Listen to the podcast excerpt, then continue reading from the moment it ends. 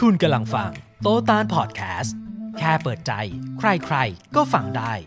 กับบังโตฟิรเดาสัทธายิง และบังตานมุฮัมมัดอาลีรามบุตร بسم الله الرحمن الرحيم الحمد لله رب العالمين والصلاة والسلام على رسول الله السلام عليكم ورحمة الله وبركاته คุณตาล ครับ คนทั้งบ้านทั้งเมืองเขาดูคุณอยู่ คุณ อ๋อ ทักเขา ครับ ยัง ทักทักแล้วครับ ทักแล้วครับ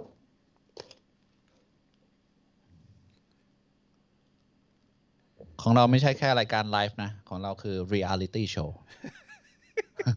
เรียลตี้ยังไงวะ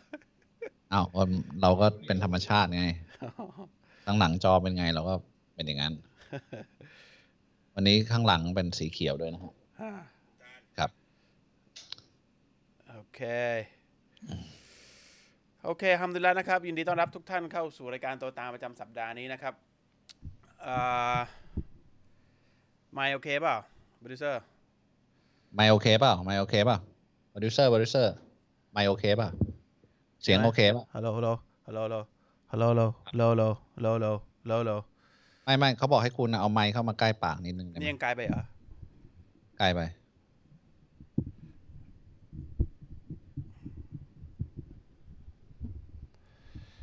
พอแล้วพอแล้วเดี๋ยวจะดังมาก มากกว่านี้ก็อมแล้ว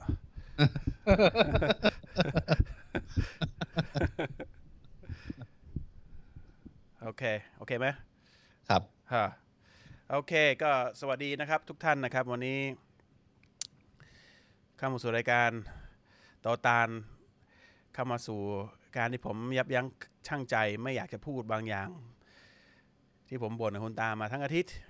ครับ พูดดีป่ะคุณตาล ลองดู ถ้าถ้าผมทำอย่างเงี้ยแปลว่า พอละ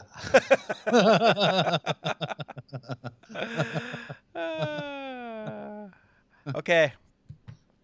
ฝากน้องๆแล้วกันน้องๆน้องๆนิดหนึ่งอ่าบางทีน้องๆอาจจะไม่ยังยังไม่เห็นนะว่าว่าข้อดีข้อเสียของสิ่งที่ตัวเองเรียกร้องคืออะไร อันนี้ผมพูดถึงเรื่องขอพูดเรื่องของอืมถ้าน้องๆดูอยู่นะครับ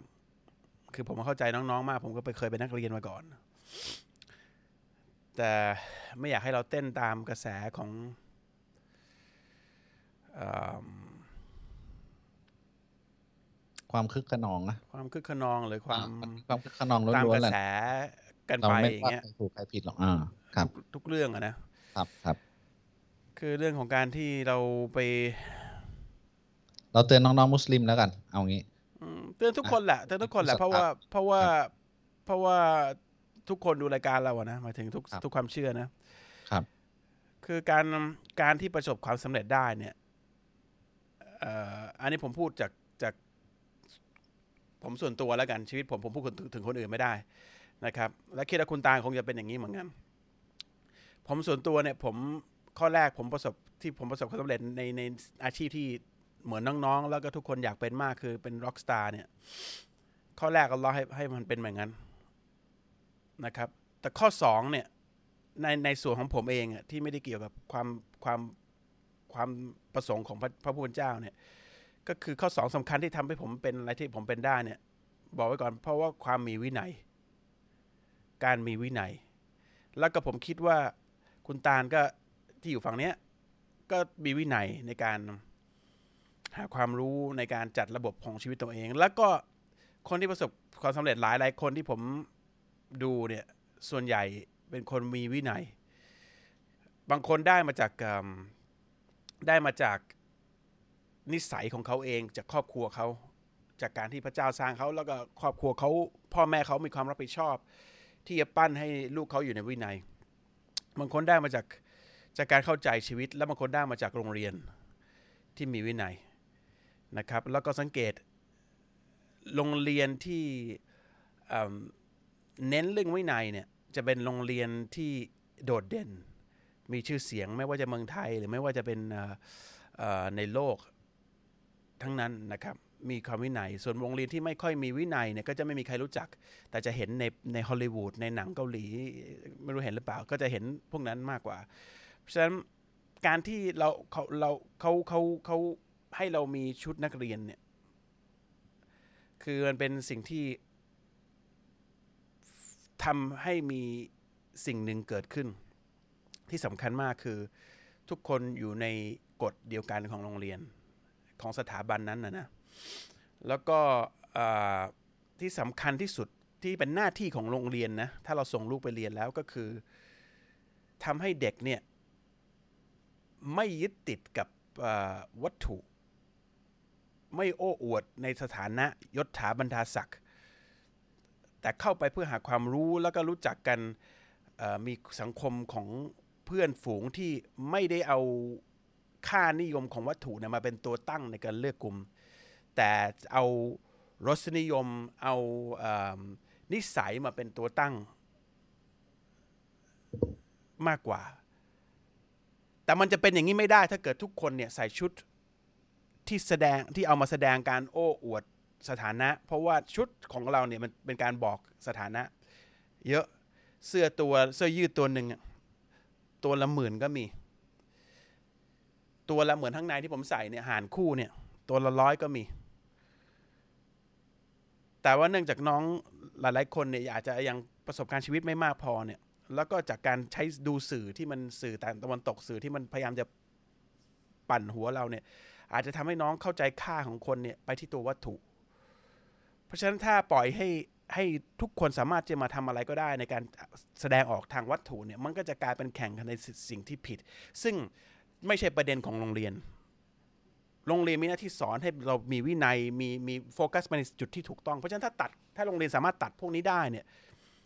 ไอ้พวกที่ทำให้คนคิดไปทางวัตถุทางเปลือกเนี่ย โดยแก่นไม่มีเนี่ยเขาก็จะเป็นหน้าที่เขาที่เขาต้องรับผิดชอบที่จะทำเพราะว่านี่คือเขารับตังค์จากพ่อแม่ไปเนี่ย เพื่อที่จะสอนคนให้เป็นคนดีด้วยไม่ใช่เก่งอย่างเดียว อันนี้โรงเรียนต้องเข้าใจด้วย หน้าที่คือขอสอนคนให้เป็นคนดีด้วยนะครับไม่งั้นไม่งั้นสังคมไม่มีความหมายนะครับประเด็นสำคัญที่สุดของผมเนี่ยคือถ้าเราปราศจากกฎระเบียบตรงนี้เพื่อตัดเออไม่ต้องไปดูเรื่องชุดนะทุกคนเหมือนกันหมดนะไม่ต้องอะไรไม่ต้องไปอะไร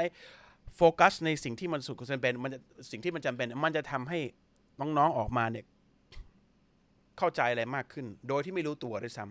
ำทีนี้อีกฝั่งหนึ่งอะผมว่าเข้าใจน้องๆมากเพราะผมก็เคยเป็นนักเรียนในโรงเรียนเมืองไทยเหมือนกัน ผมคิดว่าหลายหลายคนไม่พอใจกับช่วงเรียนเพราะมันน่าเกลียดมากเลยช่วงเรียนน่ะคือผมต้องบอกว่าเป็นชุดที่ชุดที่ไม่มี คือมันทำให้รู้สึกเป็นเป็นปมด้อยเลยซ้ำผมว่าชุดเนี้ย คือบางคนโตแล้วผู้ชายเนี่ย ยังให้ใส่ขาสั้น อันนี้ผมคิดว่าน้องอาจจะไม่ชอบ หรือชุดนักเรียนเราไม่ชอบ เพราะว่าเห็นพอไปข้างนอกแต่งชุดนักเรียนญี่ปุ่นทั้งที่อยู่ในเมืองไทย ก็ไม่รู้จะใส่ชุดนักเรียนญี่ปุ่นทำไมถ้าไม่ชอบชุดยูนิฟอร์ม อาจจะเป็นเพราะว่าชุดมันดึงดูดและสวยมากกว่าเขาออกแบบกันดี เด็กนักเรียนญี่ปุ่นที่เป็นโตแล้วเนี่ย วัยรุ่นเนี่ยคือมัธยมต้นเนี่ยเป็นต้นไปเนี่ยลายปลายปลายใช่ป่ะเขาใส่กางเกงยาว เขาใส่เสื้อสูทเพื่อให้ดูภูมิฐาน เพราะฉะนั้นผมอยากจะฝากคนที่รับผิดชอบคือแบบบางทีน้องๆเขาก็เป็นวัยรุ่นมันมี self conscious สูงอะคือเวลาเป็นวัยรุ่นเนี่ยมันมีเพศตรงข้ามมันมีอะไรเนี่ยมันมีความเอ่อเป็นห่วงภาพพจน์ทางเปลือกของตัวเองอะมีมันเป็นเป็นฮอร์โมนอะอยู่แล้วมันเพิ่งจะเข้ามาจากข้ามมาจากวัยเด็กอะเพราะฉะนั้นถ้าชุดมันน่าเกลียดเนี่ยขาสั้นแล้วเสื้อมันแปลกๆชุดมันดูแบบอะไรก็ไม่รู้อะไรเงี้ยใส่ขาสั้นทำไมอะ คือผมต้องต้องพิจารณาเราต้องสอนให้เด็ก ผมรู้สึกก็ต้องสอนให้เด็กเป็นมีมีความเรียบร้อยด้วย การใส่ขาสั้นมันไม่เป็นสิ่งเรียบร้อย ถ้านักข่าวนั่งข่าวแล้วใส่ขาสั้นแล้วก็ลุกขึ้นมายืน แล้วคนก็คงจะหัวเราะคงจะเยาะเยาะเย้ยหรือผมไปทำธุรกิจเจอเจอผู้ใหญ่อย่างเงี้ยใส่ขาสั้นเดินเข้าไป มันก็คงดูไม่เรียบร้อย หรือไปเยี่ยมผู้ใหญ่ที่มียศถาบรรดาศักดิ์สูงใส่ขาสั้นเดินเข้าไป มันก็คงดูไม่เรียบร้อย แต่ทำไมเราให้เด็กใส่ขาสั้นนี่พูดถึงผู้ชาย เขาอาจจะอึดอัดตรงนั้นผมไม่รู้นะผมถ้าเป็นผมผมที่ที่ผมมีประเด็นตอนผมเรียนมมปลายมต้นเนี่ยผมมีทำไมต้องใส่ขาสั้นด้วยเพราะผมไม่อยากจะใส่ขายาวอยากจะดูเป็นผู้ใหญ่เพราะผมกำลังจะก้าวไปสู่ความเป็นผู้ใหญ่แล้ว ก็เลยก็เลยคิดว่าน้องๆก็มีพอยต์ตรงนี้เพราะฉะนั้นแทนที่ไปไปไปไปมีปัญหาเรื่องของการใส่ชุดที่ไม่มีกฎระเบียบเลยเนี่ยซึ่งผมว่ามันก็สุดไปหน่อย มันไม่ควรนะเพราะมันควรจะมีระเบียบวินัย เราควรจะเรียกร้องให้เขาอ่ออาจจะลองพิจารณาการดีไซน์ชุดใหม่ไหม ให้มันสวยงามเหมือนกับมหาวิทยาลัยต่างประเทศ ทั้งหมดที่มีชื่อเสียงมีชุดยูนิฟอร์มหมดทุกคน น้องๆ ถ้าเข้าสอบเข้าได้ออกซฟอร์ดเคมบริดจ์พวกนี้มีชุดใส่เสื้อโค้ทเหมือนเหมือนเหมือนเหมือนเนี่ยตอนผมเรียนที่เทือกเขาฮิมาลัยหรือเนี่ยที่ในแฮร์รี่พอตเตอร์เนี่ยแฮร์รี่พอตเตอร์ก็มีชุดใส่สูทเท่ แต่ทุกคนยังเท่ากันเหมือนเหมือนกัน แต่เนื่องจากเขาไม่มีปัญหาเรื่องนี้เพราะว่าคนที่อยากจะเข้า มหาลัยโรงเรียนที่ดีระดับเมืองนอกอะโรงเรียนที่ดีอะใส่ชุดยูนิฟอร์ม โรงเรียนที่ไม่ดีไม่ใส่ชุดยูนิฟอร์ม คือไอ้ที่ไม่ใส่ชุดยูนิฟอร์มที่อยู่ในหนังฝรั่งนะคือโรงเรียน public ที่อาจจะไม่ค่อยมีเกรดเท่าไหร่ คือเข้าง่าย แต่ต้องถ้าต้องจ่ายตังค์แพงเข้าไปแล้วการศึกษาดีสังคมดีเนี่ยเขามียูนิฟอร์มส่วนใหญ่นะครับไม่ว่าจะเป็นอังกฤษหรือในประเทศยุโรปหรือในญี่ปุ่นหรือหรือไหนก็แล้วแต่มันจะมีฟอร์ม แต่บางแต่ฮัมดุลิลละฮ์บ้านเรามียูนิฟอร์มไปหมดเลย ไม่ได้มีเหลื่อมล้ำระหว่างสถาบันด้วย แต่เราดันไม่อยากจะใส่ยูนิฟอร์ม ซึ่งมันก็ทำให้เรา อย่างที่บอกมันไม่ไม่ผลเสียมันคือตรงไหน แต่ก็ต้องเข้าใจน้องด้วยว่าเออชุดมันควรจะ redesign แล้วเพราะชุดนี้มันมีมา จะเป็นร้อยปีแล้วมั้งถึงว่าไม่ถึงใส่ไม่ถึงขาสั้นอย่างเงี้ย แต่ก่อนเขาไม่แต่งงี้ แต่งงี้ป่ะไม่ไม่ไม่มันมันไม่กี่ปีมานี่แหละเออมันแต่มันหลายปีแล้วเอาเป็นว่าผมสี่สิบแล้วอะผมเกินยี่สิบปีสามสิบปีแล้วอะ ผมว่าเราพิจารณาชุดผู้ชายให้ดีหน่อย แล้วผู้หญิงก็แต่งให้มันเรียบร้อยกว่านี้ หรือเออก็ลองพิจารณาดูนะเพราะมันจะได้วินกันทั้งสองฝ่ายอะผมไม่อยากให้น้องๆ ไม่เข้าใจว่าทำไมเราถึงไม่ทำไมถึงการมียูนิฟอร์มเป็นเป็นปึกๆแผ่นเดียวกันหมดเป็นสิ่งที่ไม่ดียังไง มันมีสิ่งที่ดีในนั้นมันมีดีไหมแล้วผมเข้าใจน้องๆด้วยว่ามันอาจจะเป็นชุดที่ไม่สวยนะผมก็ว่าไม่สวยอะผู้ชายโดยเฉพาะผู้ชายนะใส่ขาสั้น บางคนขาเบลเลอร์เลยโตแล้วมันมัน ไม่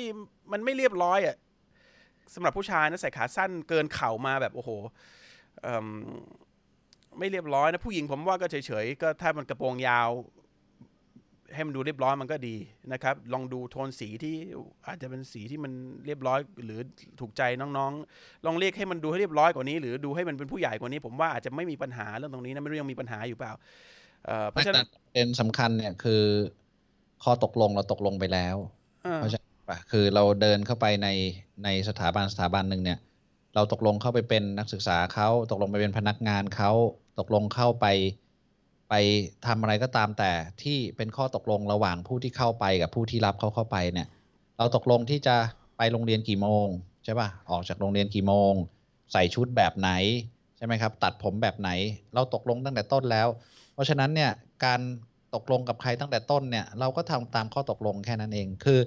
การไปฝืนข้อตกลงเนี่ยมันไม่ใช่เป็นสิ่งที่แสดงว่าฉันมีสิทธิเสรีภาพ แต่มันเป็นการผิดข้อตกลงอืมสิทธิเสรีภาพเนี่ยกับการผิดข้อตกลงมันคนละเรื่องกันนะอย่างอย่างบริษัทเราใช่ไหมเราก็มียูนิฟอร์ม โตใส่ยูนิฟอร์ม โตเป็นเจ้าของบริษัท ผมเป็นเจ้าของบริษัท โตเป็น CEO ก็ใส่ยูนิฟอร์มเดียวกับพนักงาน แล้วเราก็ตกลงกันว่าทุกคนนะ ใส่เสื้อแบบนี้ใส่เสื้อยูนิฟอร์ม เรามีให้ กางเกงสีแบบนี้เราขอให้เป็นสีแบบนี้ เพราะมันจะได้ดูเท่าดูเหมือนกันหมด แล้วมันดูมีความเป็นระเบียบเรียบร้อย แล้วก็มันเป็น mentality อะเขาเรียกอะไรอะจิตวิทยาที่ทำให้คนทุกคนเนี่ยอยู่ในระเบียบโดยที่ไม่ต้องไปพยายามบีบทุกวันให้อยู่ในระเบียบอะผมผมผมก็ไม่ไม่รู้จะพูดยังไงนะแต่แต่อย่างอย่างอันอันนี้เราเราอยู่ในบริษัทเองนะไม่ไม่ใช่เป็นเป็น เป็นโรงเรียนด้วยซ้ำนะ เราเห็นพนักงานมียูนิฟอร์ม เวลาเดินออกไปข้างนอก ใส่เสื้อในกางเกง เรียบร้อยกางเกง เรียบร้อย ใส่รองเท้า ใส่ถุงเท้า เรียบร้อยคือคือขนาดนี้โตเป็นผู้ใหญ่กันแล้วนะ เราเราก็ยังเราก็ยังฟิกซ์แล้วก็เป็นข้อตกลงที่พนักงานเข้ามาในบริษัทคุณแต่งตัวแบบนี้นะอ่าพนักงานคนไหนฝืนกฎเอาเสื้อออกนอกกางเกงอ่ากางเกงสีไม่ไม่ใช่ที่ตกลงกันไว้ หรือไม่ใส่เสื้อของบริษัทมาทำงาน หรืออะไรก็ตามแต่เนี่ยไม่ใช่ว่าเขา ทำแล้วเขากลายเป็นผู้มีสิทธิ หรือเสรีภาพมากกว่าคนอื่น แต่เขากลายเป็นคนผิดกฎเนี่ยเขาบอกว่าไม่ได้ตกลงครับ เราถูกบังคับ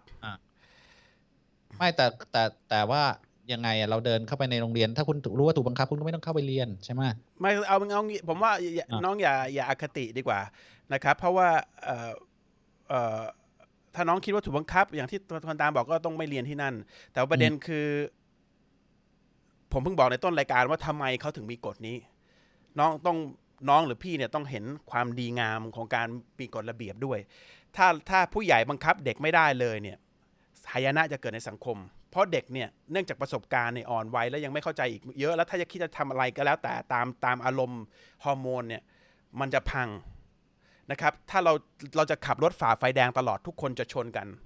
ถ้าไม่มีกฎเนี่ยจะไม่เข้าใจบางอย่างกฎน้องอาจจะไม่เข้าใจว่ามันดียังไงในไรเราถึงไปโรงเรียนเข้าใจไหมฮะแล้วพอเราจะไปเรียนฝ่ารู้ไฟแดงเนี่ยแปลว่าเรามีสิทธิเสรีภาพปะเออมันมันน้องต้องเข้าใจนิดหนึ่งนะก็ไม่ได้ไม่ได้ไม่ได้เถียงนะแต่ว่า แต่ว่าลองคิดดูนะครับกฎผมัมนการบังคับแหละ ไม่ได้ผิดหรอกใช่ป่ะเออกฎมันการบังคับมันถึงต้องเออมีกฎเออกฎแปลว่า ถูกบังคับไม่ให้นอกออกนอกกรอบนี้อ่าถูกปะล่ะเอาเขามันมันถึงเรียกกฎไงคือผมเป็นพวกเป็นพวกเด็กนั่งท้ายห้องเรียนนะไม่ใช่หน้าห้องเรียน ผมเนี่ยสุดท้ายเลยอืมเพราะฉะนั้น อันนี้พูดในฐานะ ผีเห็นผีอะ ผมผมแต่ก่อนเนี่ย ผมผมผมเนี่ยดูคนคิดว่าผมเรียบร้อยใช่ปะแต่ผมเนี่ยใส่ชุดผิดระเบียบตลอดเลยนะ ผมก็ไว้ผิดระเบียบ คือ แต่ว่าเราจะไปเถียงไม่ได้ว่าเราผิด ผมไว้ผมยาวเขาบอกให้ตัดทรงนักเรียนเนี่ยไว้ผมยาวออกมาเนี่ย อยากจะดูให้มันไม่น่าเกลียดหรืออะไรก็ตามแต่เนี่ย แต่เราผิดคือพอเวลาครูมาบอกว่าผมผิดก็ผมเถียงไม่ได้ว่าผมผิดใช่ปะกางเกงมันจะต้องเลยหัวเข่าลงไป ผมใส่มันสั้นขึ้นมาพราะรู้สึกว่ามันดูลุงเวลาเลยหัวเข่าลงไป โดนตีผมก็ต้องยอมโดนตี เพราะว่าผมตกคือเขากฎระเบียบเขาเขียนว่าต้องใส่เลยหัวเข่าลงไป ถ้าเราตั้งใจจะทำผิดระเบียบ แล้วเราโดนลงโทษก็คือต้องยอมโดนลงโทษเพราะผมผิดกฎถูกไหมแต่แต่เราจะไปบอกว่า การทำแบบเนี้ยมัน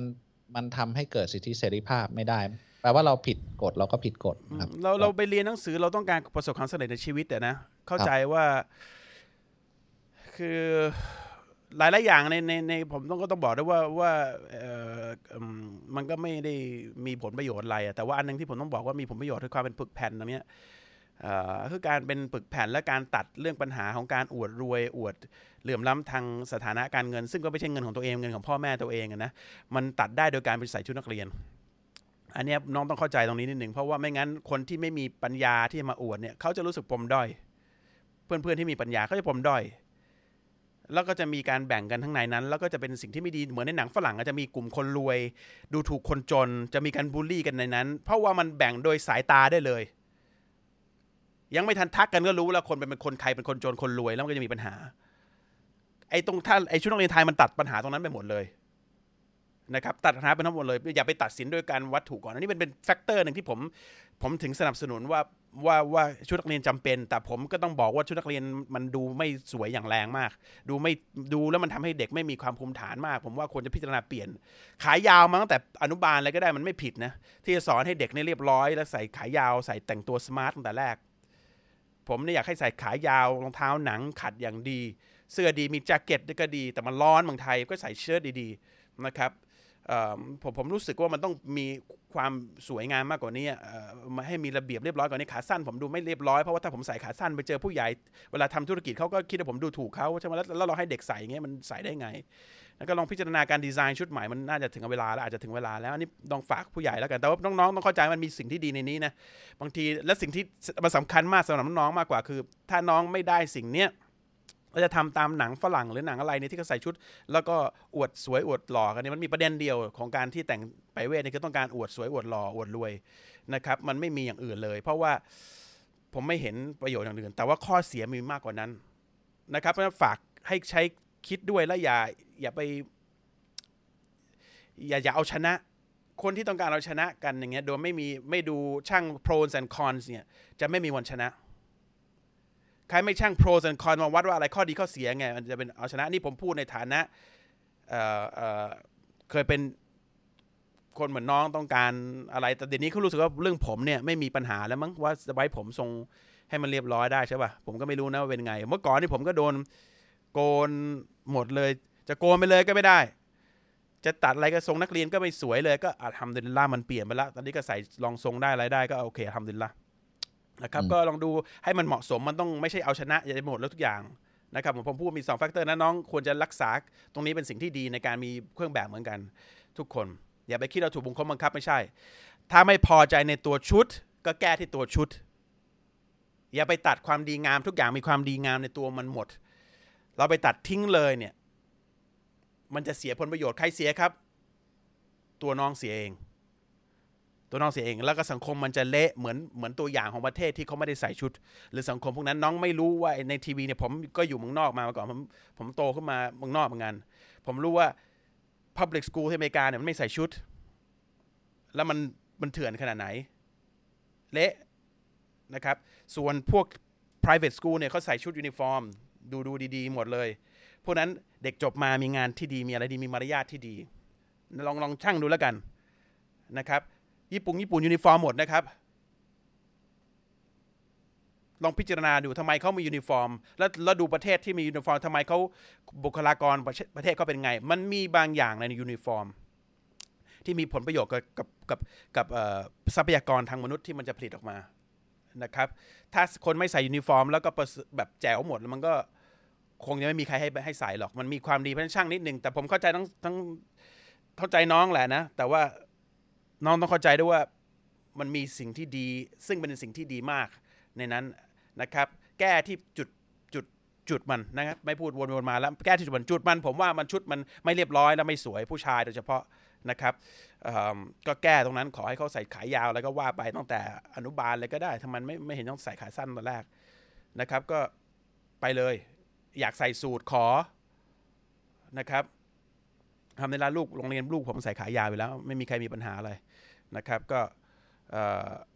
ฝากแค่นี้เรื่องนี้อ้าวคุณตาลเข้าเรื่องยังไม่ได้เข้าเรื่องเลย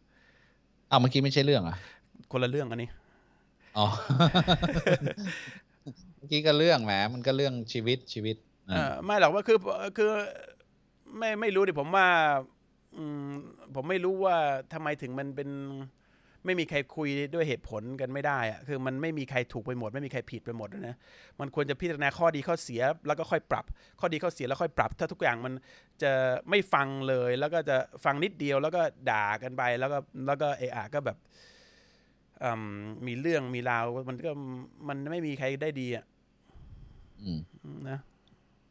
อันอันอันนี้เราเราพูด เพราะรายการเราก็พูดถึงเรื่องของสังคมพูดถึงความเป็นความ การอยู่ร่วมกันอย่างอย่างการใช้ชีวิตอย่างมี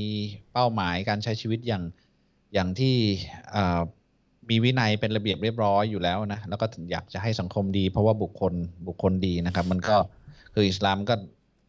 เนี่ยเราพูดเรื่องบาปใหญ่มีห้ามห้ามห้ามห้ามห้ามเต็มไปหมดถูกปะถามว่าถูกบังคับไหมก็มันก็มันก็เป็นกฎเกณฑ์อะแล้วเราเชื่อมั่นว่ากฎเกณฑ์เหล่านี้มันทำให้ตัวเราดี แล้วก็ทำให้สังคมรอบข้างดี คนอยู่รอบข้างเราดี แล้วเราเราก็ทำใช่ไหมเนี่ยเราเรามาพูดกันถึงแบบเจ็ดสิบผมว่าน้องเขาอาจจะไม่เห็นข้อดีตรงนี้อ่าอ่าผมก็เลยพูดให้ให้ฟังว่าข้อดีมันคืออะไรบางทีมันก็ไปโอ้ยทำไมว่าไม่เห็นมีอะไรกูไม่มีเหตุผลและมีเหตุผลอย่างเดียว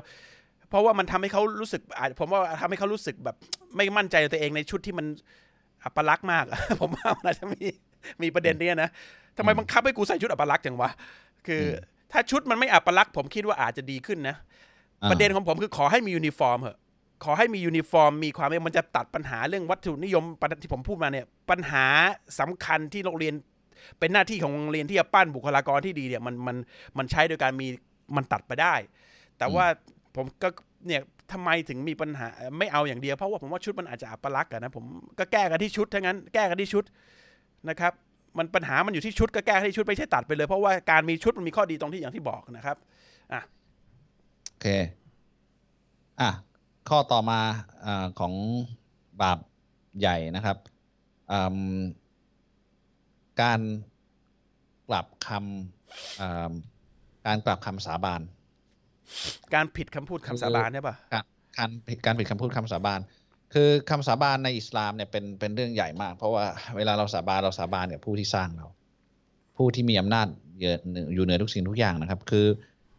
เราจะพูดกันตลอดในรายการเราเนี่ยว่า อัลลอฮ์ยิ่งใหญ่ขนาดไหน คือการที่เรามีผู้สร้างเรามีชีวิต แล้วก็เคารพบูชาพระองค์ แล้วก็หวังการตอบแทนจากพระองค์ในโลกหน้าเนี่ย เป็นเป้าหมายเดียวของเรา เพราะฉะนั้นเนี่ย เวลาพระองค์สั่งอะไรเราทำเวลาพระองค์ห้ามอะไรเราไม่ทำแต่บางครั้งเนี่ยเราต้องการอะไรจากพระองค์เนี่ย เราแบบต้องการมากอะยกตัวอย่างต้องการมาก อิสลามไม่ได้ห้ามในการที่เราจะสาบานนะครับ หรือว่าบนนะครับบนหรือสาบานว่า เอ้ย ถ้าฉันได้อันนี้ ฉันจะทำอันนี้ อ่า ฉันสาบานว่าถ้าเกิดอันนี้ขึ้น ฉันจะทำแบบนี้ แล้วในที่สุดไม่ทนะยกตัวอย่างอ๋อถ้าหายจากโรคนี้ฉันจะถือบวชเดือนหนึ่งติดต่อกัน พอหายปุ๊บมันไม่ไหวไงคุณโตคือ คือนอกรอมฎอนถือบวชติดติดต่อกันหนึ่งเดือนมันมันไม่ไหวเนี่ยกลายเป็นเราผิดคำ สาบานผิดผิดผิดคำผิดคำอะไรอะบนบานนั้น ซึ่งเป็นบาปใหญ่นะครับคือคือคุณโตยคุยกับผมอยู่เสมอว่า อยากได้อะไรก็ขออัลเลอไม่ต้องเอาอะไรไปแลกหรอกใช่ไหมคือคือคืออัลลอฮ์ให้ได้ทุกอย่างอะ เราไม่ขออัลลอฮ์ยังให้เลยตาเราหูเราจมูกเราลมหายใจเรา หัวใจที่เราเต้นเลือดเนื้อเชื้อไขที่ที่ที่มันที่มันที่มันก่อกันอยู่เนี่ย ถ้าลเลอไม่ให้มันไม่มีอะไรเลย เข้าใจไหมคือคือลเลอให้ได้มากกว่าที่เราขอ หลายอย่างที่เราไม่ขอก็ได้มา โดยที่ถึงขอยังให้เราทำยังไงขอยังไง เราก็ไม่ได้ความสมบูรณ์อย่างนี้มาหรอกเนี่ยเราให้เอาเพราะฉะนั้นไม่มีอะไรเกินที่อัลเลอฮ์จะให้หรอกขอก็ขอไปเลย ขอแบบ ขอเยอะเยอะอัลลอฮ์ท่านนบีมุฮัมมัดสุลลัลลอฮุอะลัยซัลบอกว่าให้ขออ่า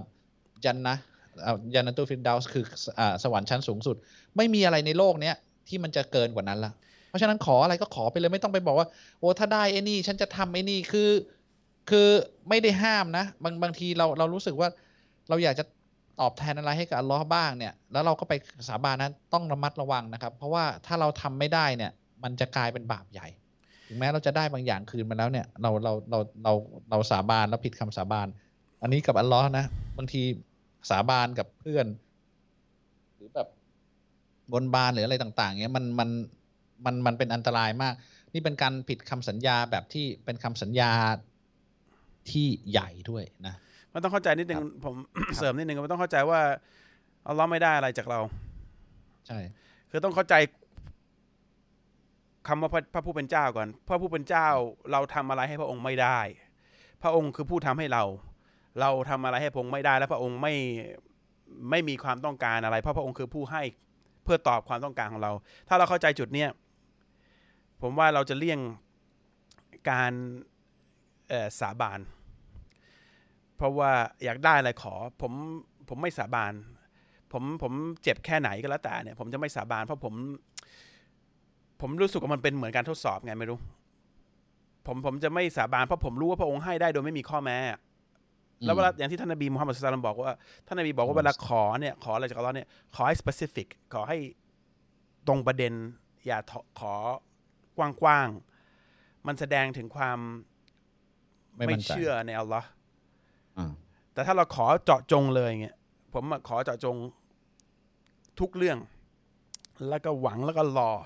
ที่จะได้ทุกเรื่องโดยเฉพาะเลยนะครับ แล้วก็ขอขอขอขออยู่อย่างนั้นเนี่ย ผมไม่รู้จะสาบานไปทำไมเพราะอัลลอฮ์ได้มันไม่ได้อะไร เราสาบานก็คือเราเหมือนเหมือนเราเข้าใจว่าอัลลอฮ์ต้องการให้มันหนักกับตัวเราอะอัลลอฮ์ไม่มีความต้องการให้มันหนักกับตัวเรานะอัลลอฮ์ต้องการให้ความง่ายดายกับตัวเรา คือเวลาคนจะขอสาบานสังเกตจะขอให้มันมีความหนักภาระบางอย่างหนักตกที่ตัวเรา แล้วจะทำให้อัลลอฮ์พอใจ แต่ประเด็นเนี่ยเท่าที่ผมรู้ตั้งแต่พยายามกลับตัวมาแล้วก็เดินบนเส้นทางแห่งความความของอัลลอฮ์เนี่ย ผมรู้ว่าอัลลอฮ์ย้ำและย้ำอีกตัวอัลลอฮ์ต้องการให้ความง่ายดายไม่ต้องการให้ความหนัก ทุกสิ่งทุกอย่างที่อัลลอฮ์ห้ามให้เราทำหรือทุกสิ่งที่อัลลอฮ์ที่สั่งให้เราทำเนี่ยเพื่อเป็นเพื่อให้เรามีความง่ายดายเพราะฉะนั้นอันเนี้ยถ้าเราดันไปพูดไปขอแล้วเรายังยังไม่เข้าใจจุดนี้อยู่แล้วไปขอสาบาน ถ้าคุณผิดความสาบานนี่บาปใหญ่นะครับอืมบาปใหญ่ เพราะฉะนั้นคุณเวลาท่านนบีเตือนว่าเป็นบาปใหญ่เรื่องนี้ก็ต้องระวัง ต้องระวัง มีเรื่องที่ผมจะเล่าให้ฟังสักเรื่องหนึงว่ามันมันมันเกี่ยวกับเนี่ยการที่เราเข้าใจว่าอัลลอฮ์ต้องการให้มันหนักสำหรับเรา แล้วก็เที่ยวไปสาบาน มีคนคนหนึ่งเป็นคนที่ภูมิฐานมีฐานะที่ดีมาก ในสมัยท่านนบีมูฮัมมัดสุลตในในสมัยของศาสนทูตนะครับ ท่านก็พยายามเดินทางมาจากเมืองไกลมาก เพื่อมามาหามาพบศาสนทูต ท่านก็มาหา แล้วก็ได้เจอท่านนบีพูดสอนคน แล้วท่านก็กลับไป เจอกับท่านนบีด้วยสุลต่านสลัมแล้วก็ท่านก็กลับไปกลับมาแล้วก็หายไปไปไปปีหนึ่งแล้วกลับมาอีก มาเจอท่านนบี แล้วทักท่านนบี ท่านนบีจำไม่ได้ แล้วท่านนี้ก็บอกว่า ท่านนบีจำไม่ได้ฉันมาหามาจากเมืองนี้ มาหาท่านปีหนึ่ง ท่านนบีบอกอ๋อที่ท่านเหรอจำไม่ได้เลย เพราะท่านผอมแล้วก็ดูหม่นแล้วก็ดูป่วย แล้วก็ดูโทรมมากทำไมดูงี้ เมื่อก่อนนี่ท่านดูภูมิฐานมากสะอาดสะอ้าน ดูแข็งแรงมาก แล้วก็ สง่าราศีมีมากเลยทำไมเป็นอย่างเงี้ยบอกตั้งแต่ฉันเจอฉันเจอเอ่อศาสนทูตปีก่อนเนี่ย ฉันกลับไปฉันถือศีลอดทุกวัน ถือศีลอดทุกวัน ท่านนบีบอก บอกผมก็จำชื่อท่านไม่ได้นะ บอกว่าท่านขอได้ไหม ว่าอย่าถือศีลอดทุกวัน ขอได้ไหมว่า เดือนหนึ่งอะถือสามวันได้ไหมอืมคือกลางเดือนอะเดือนสิบเดือนเดือนเดือนปฏิทินอิสลามสิบสามสิบสี่สิบห้าได้ไหมแล้วรู้สึกว่า ท่านนี้บอกว่าฉันทำได้มากกว่านั้นมั้ง แล้วก็ท่านนี้บอกว่านั่นก็ถือจันทร์พฤหัสหรือจันทร์แต่ผมผมจำตรงนี้ไม่ได้นะไม่พูดแล้วกัน ท่านนี้บอกขอได้ไหมอย่าลงโทษร่างกายท่านขนาดนั้นเลยอืมคือท่านนบีนี่ศาสนทูตนะครับ บอก เพราะว่าศาสนทูตคือคำพูดของพระเจ้าที่อยู่บนดินเนี่ยคือ ศาสนาไม่ได้มีความต้องการให้เรา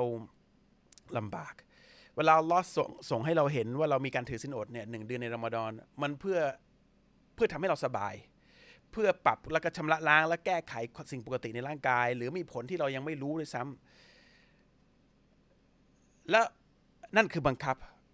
เพื่อให้เราสบายในระยะยาว โดยเฉพาะผมเนี่ยเพิ่งป่วยมาผมรู้เลยว่า ร่างกายเวลามันป่วยนิดนึงเนี่ย ถึงเวลานั้นเรายอมจ่ายทั้งเนื้อทั้งตัวมีเท่าไรจ่ายหมด เพื่อให้เราสบายขึ้นมาหน่อยหนึ่งอะเพราะมันทรมานมาก แต่การที่ศาสนาสั่งให้เราถือสินอด แค่หนึ่งเดือนเนี่ยเพื่อให้เราไม่ต้องจ่าย แล้วไม่ต้องมานั่งทรมานเลย แล้วก็การที่เราถือหนึ่งเดือนโดยไม่กินน้ำเนี่ยมันไม่มีความลำบากเอาเข้าจริงๆมันเป็นแล้วเป็นเวลาที่พิเศษที่ไม่มีความลำบาก เพราะฉะนั้นในศาสนาเนี่ยพระเจ้าไม่ได้เอาความลำบากให้ข้อห้ามทั้งหมดเพื่อให้เราไม่ต้องมาเจอประสบความลำบาก อันใหญ่หลวงในอนาคต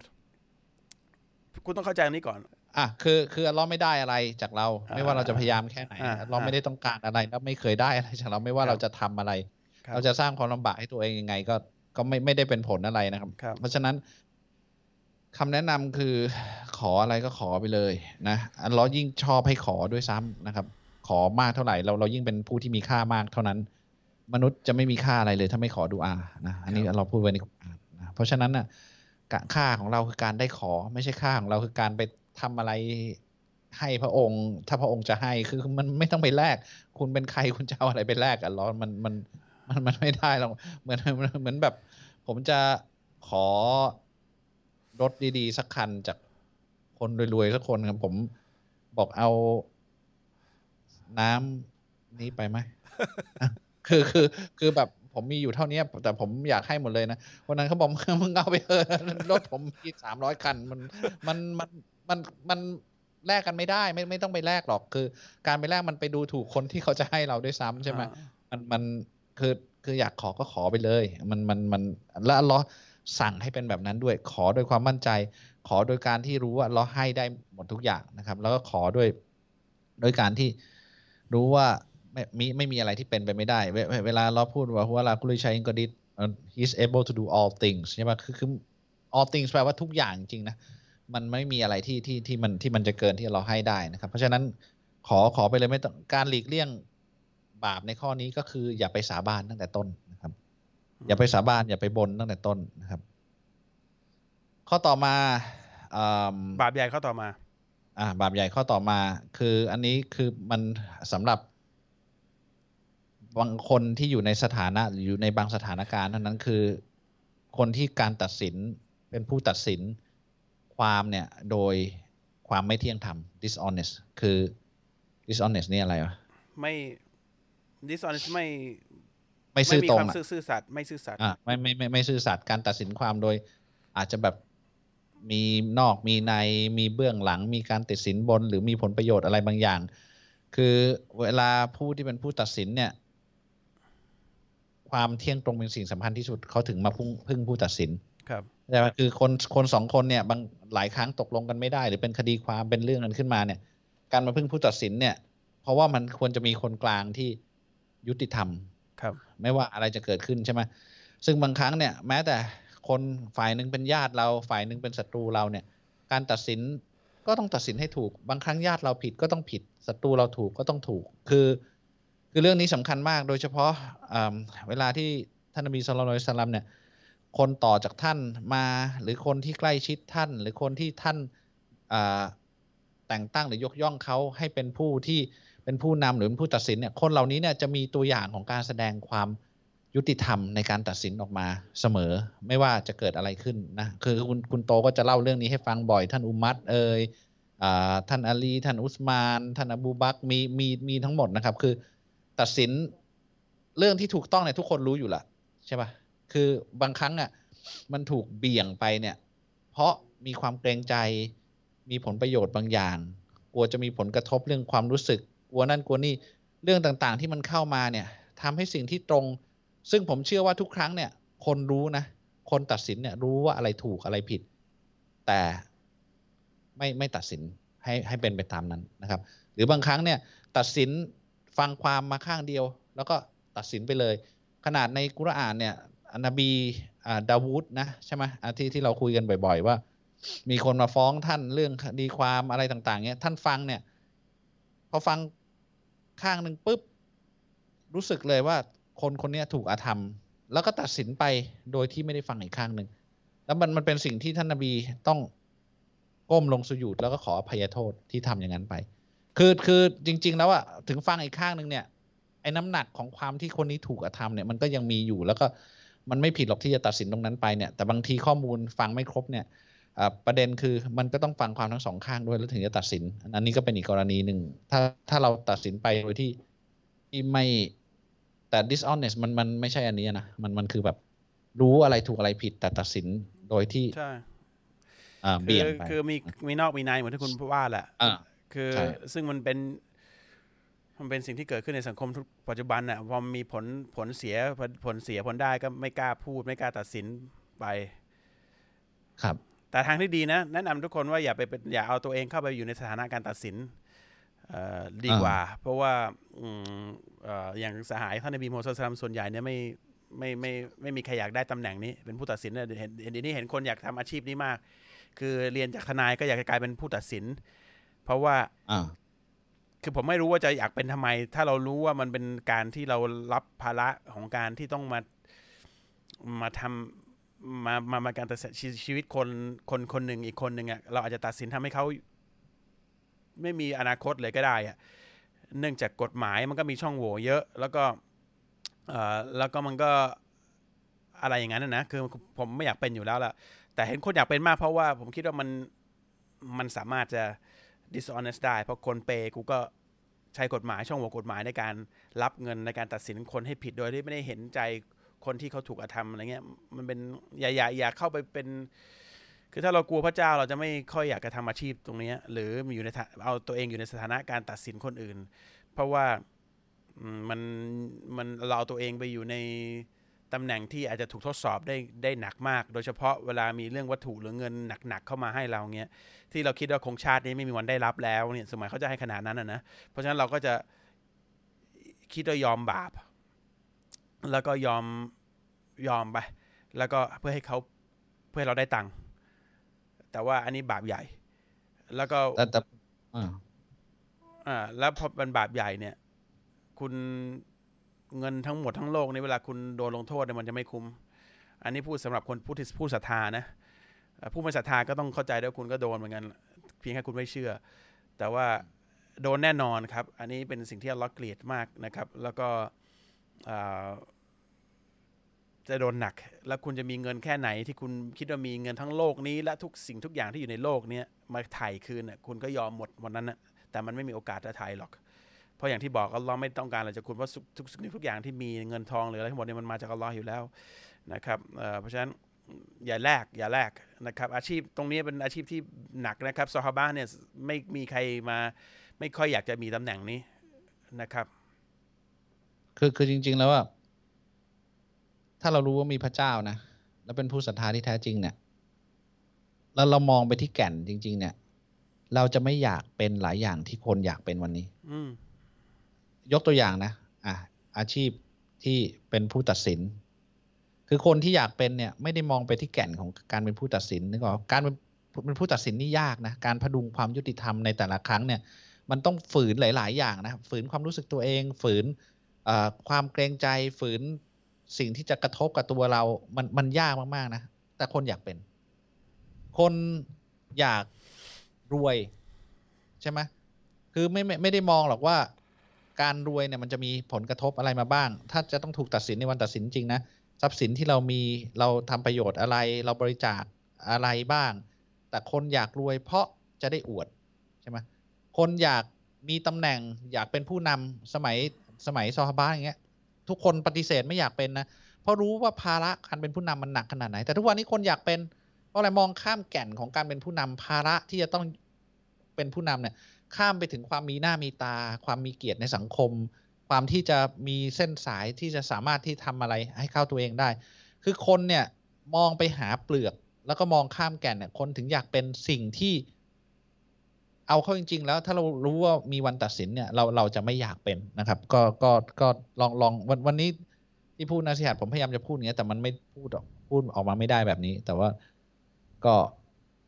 ก็ประมาณนี้ เอ่อเหลืออีกสักยี่สิบห้านาที เอ้ยสามสิบห้านาทีตอบคำถามไหมครับได้ครับโอเคแอดมินถ้ามีใครเข้ามาป่วนนี่ก็บล็อกไปเลยนะครับ delete ออกแล้วบล็อกไปเลย ผมไม่รู้เห็นบอกมีคนคนนึงเข้ามาป่วน ทุกอาทิตย์ก็บล็อกไปเลยดีครับ มีแอดมินอยู่ป่ะบล็อกไปเลยเขาพยักหน้าละอ่าใครใครป่วนนี่ก็บล็อกไปเลยนะครับ เราเราไม่เราไม่ใช่เอ่อมาประท้วงแถวนี้ไม่ได้นะครับ ผมบล็อกอย่างเดียว ครับคือมาในบ้านของของผมเนี่ยต้องทำตามอ่ากฎของผมใช่นะครับ ผมไม่ไม่ไม่ใช่ตะวันตกที่มาบ้านของผม แล้วจะมานอนบนเตียงผมแล้วผมต้องยอมไม่มีนะครับ เป็นมาบ้านผมต้องผมบอกนอนที่ไหนก็นอนตรงนั้นนะครับอ่าก็อยู่ในห้องรับแขกก็อยู่ใช่ปะ่ะเออจะเข้ามาในห้องมาบ้านใครมาครับห้องใครมาอ่ามาที่ของใครก็ต้องทำตามเจ้าของที่นั้นไม่งั้นคุณเป็นคนอธรรมนะครับ มาแล้วมามาป่วนมาอะไรก็บล็อกออกไปเลยนะครับ ไม่ไม่ต้อนรับ ครับ อะคำถามนะ ถ้าโต๊ะครูที่เรานับถือ หมายถึงว่าผู้รู้ทางศาสนาเกิดทำความผิด เอ่อเขาจะบาปไหมคะหบาปรือเราสิครับควรจะฟังเขาต่อไหมไปไหม บาปสิครับผู้อ่าผู้รู้เนี่ยไม่ใช่ว่าคนที่จะเป็นคนชาวสวรรค์โดยที่ไม่ต้องถูกตัดสินนะครับ หน้าที่เขาคือเขาอัลลอฮ์ให้ความรู้เขาเพื่อเผยแพร่ ความรู้แต่ไม่ได้หมายความว่าเขาจะไม่ถูกทดสอบนะต้องบอกไว้ก่อนเอ่อเราไม่มีเอิ่มเราไม่มียังไงอะ priest อะไม่มีพระสงฆ์ไม่มี priest เอ่อเรามีก็นี่คือบาปได้จริงๆแล้วมันแต่เราไม่มีการบูชาคนน่ะนะเพราะฉะนั้นเพราะฉะนั้นผู้รู้ก็คือคนที่ที่อัลลอฮ์ให้เขาได้มีความรู้ได้ความเข้าใจเอ่อเราไม่เรียกผู้รู้ดีกว่า เราเรียกเอ่อเอิ่มเอ่อคือผู้รู้ถ้าเป็นผู้รู้รู้จริงๆเนี่ยนะถ้าเป็นผู้รู้หลักจริง ๆ เลยเป็นสกอล่าเนี่ยวิชาการนักวิชาการเอ่อเรียกนักวิชาการเนี่ยแต่ผู้รู้จริงๆเนี่ยถ้าเป็นระดับที่เรา คลาสสิกตัดสินที่มันได้พวกนี้เขาหาที่ติน้อยมาก แล้วก็แม้กระทั่งท่านนบีมุฮัมมัดสุลตัลลัมบอกว่าแม้กระทั่ง ถ้าผู้รู้นั้นน่ะตัดสินผิด ตัดสินคดีความผิด เขาได้หนึ่งความดี ถ้าตัดสินถูกเขาได้สองความดี ตัดสินผิดไม่ได้แปลว่า ตัดสินผิดเอ่อโดยอธรรมนะคือวินิจฉัยโดยความรู้เขาแล้วก็อืมเท่าที่เขาสามารถจะคิดได้เนี่ย แล้วดันตัดสินผิดเนี่ยเอาละให้เขาหนึ่งความดี เนื่องจากความพยายามเขาแต่ว่ามันไม่ใช่สิ่งที่ถูกต้องก็เพื่อเพื่อให้เพื่อให้เพื่อให้เขามีความสบายใจว่าเขาต้องทำหน้าที่ตรงนี้เพราะเขามีความรู้เอาละให้ความรู้เขาแต่ผู้รู้เนี่ยเอาเป็นนักวิชาการหรือคนทั่วๆไปที่เรียนศาสนามาหรือพูดอะไรกันเนี่ยทุกคนมีความการทดสอบหมด แม้กระทั่งนบีมุฮัมมัดสุลตัลลัมเองอัลลอฮ์เขียนในกุรอานว่า ถ้าทำผิดอัลลอฮ์จะลงโทษสองเท่า สองเท่า แต่ท่านนบีไม่ผิดอยู่แล้วอัลลอฮ์บอกถ้าท่านนบีเป็นอื่นนอกจากนี้ ฉันก็จะลงโทษหนัก เพราะฉะนั้นมนุษย์ทุกคนมีมีมีมีการทดสอบหมด ยกเว้นนบีนบีไม่ถูกทดสอบไปแล้วเพราะท่านหน้าที่ของท่านคือเผยแพร่ศาสนทูต แต่ผู้รู้ก็คือหน้าที่ของเขาคือเผยแพร่ และเขาก็ทดสอบในชีวิตดยเอาข้อความรู้ไปใช้บางคนผู้รู้มีความรู้เยอะ แต่ก็ไม่ได้แปลว่า เวลาเขาถูกทดสอบเขาจะพลาด ไม่ได้ ก็พลาดได้ แต่การที่เราจะฟังความความฟังผู้รู้เนี่ยว่าคนไหนที่เราจะเลือกฟังเนี่ยเราต้องเลือกฟังผู้ที่ เอาความรู้ศาสนามาพูดโดยมีหลักฐาน แค่นั้นเองมันคนละประเด็นกันนะครับ เราไปฟังผู้รู้บางคนนิสัยดีมาก แล้วไม่ค่อยทำอะไรผิด แต่เวลาเขาพูดมาเนี่ยสิ่งที่เขาสอนเนี่ยไม่ใช่สิ่งที่ท่านนบีสอนหรือท่านหรือที่อัลลอฮ์พูด อันนี้เราเอาความพูดเข้ามามาใช้ไม่ได้ พราะว่าเราไปใช้เราจะพังหมดเลย เพราะมีช่องโหว่หมด ต่อให้เขาคนดีแค่ไหนก็แล้วแต่มั่วแหลกเลยว่าอ,อ้างว่าท่านนบีพูดอย่างนี้ เอาอะไรมาพูดก็ไม่รู้เนี่ย ต่อให้เจตนาดี อันนี้เราฟังเขาไม่ได้ เพราะว่าอะไร เพราะว่าไม่ใช่คำสอนจากศาสนทูตแปลว่ามันจะมีช่องผิดพลาดในอนาคตถ้าคุณเอาไปใช้ แต่ถ้าผู้รู้คนหนึ่งเนี่ยเขาก็ใช้การทดสอบเขามีพลาดพลั้งบ้างพูด อะไรบ้าง แต่ทุกครั้งที่เขาสอนเนี่ยคนอ่าผู้รู้เป็นคนเขาเป็นคน ทุกครั้งที่เขาสอนเนี่ยเขามีหลักฐานรองรับว่าเป็นสิ่งที่พระเจ้าสอนและท่านนบีพูดชัดเจน อันนี้ฟังได้ เพราะอันนี้ไม่เกี่ยวกับตัวเขาเขามาพูดต่อว่าท่านนบีสอนว่าอะไร เราก็ทำตามสิ่งที่ท่านนบีสอน แต่ก็ต้องพิจารณาอีกว่าบางทีแล้วท่านนบีสอนอย่างผู้รู้คนเนี้ยถ้าเป็นคนที่เลวตลอดเลยอย่างเงี้ยมีนิสัยไม่ตลอด เขาคนนี้ก็จะเปลี่ยนคำพูดของท่านนบี แล้วก็แปลผิดผิดมาให้ อันนี้ต้องระวังด้วย มันก็มีคนประเภทนี้อยู่ พูดอย่างหาหาบิดคำพูดถ้านมี อันนี้ก็ต้องใช้สมองเราคิดหนึ่งนะครับ ก็ต้องดูว่าผู้รู้ประเภทไหนถ้าผู้รู้มีประเภทนี้ส่วนใหญ่ก็จะเอาฮะดิษที่มั่ว หรือไม่มีตัวตนหรือคำสอนที่ผิดผิดที่ไม่ท่านนบีไม่ได้พูดมาพูด นะครับแต่ส่วนใหญ่ถ้าถ้าผู้รู้เนี่ยเอาตามโค้ดหลักฐานเขาจะไม่มีความรู้สึกเขามามาเกี่ยวข้อง ต่อให้เขาไม่ไม่เข้าใจหรือไม่หรืออาจจะไม่เห็นด้วยข้างในใจเนี่ยเขาจะต้องพูดสิ่งที่ท่านนบีพูด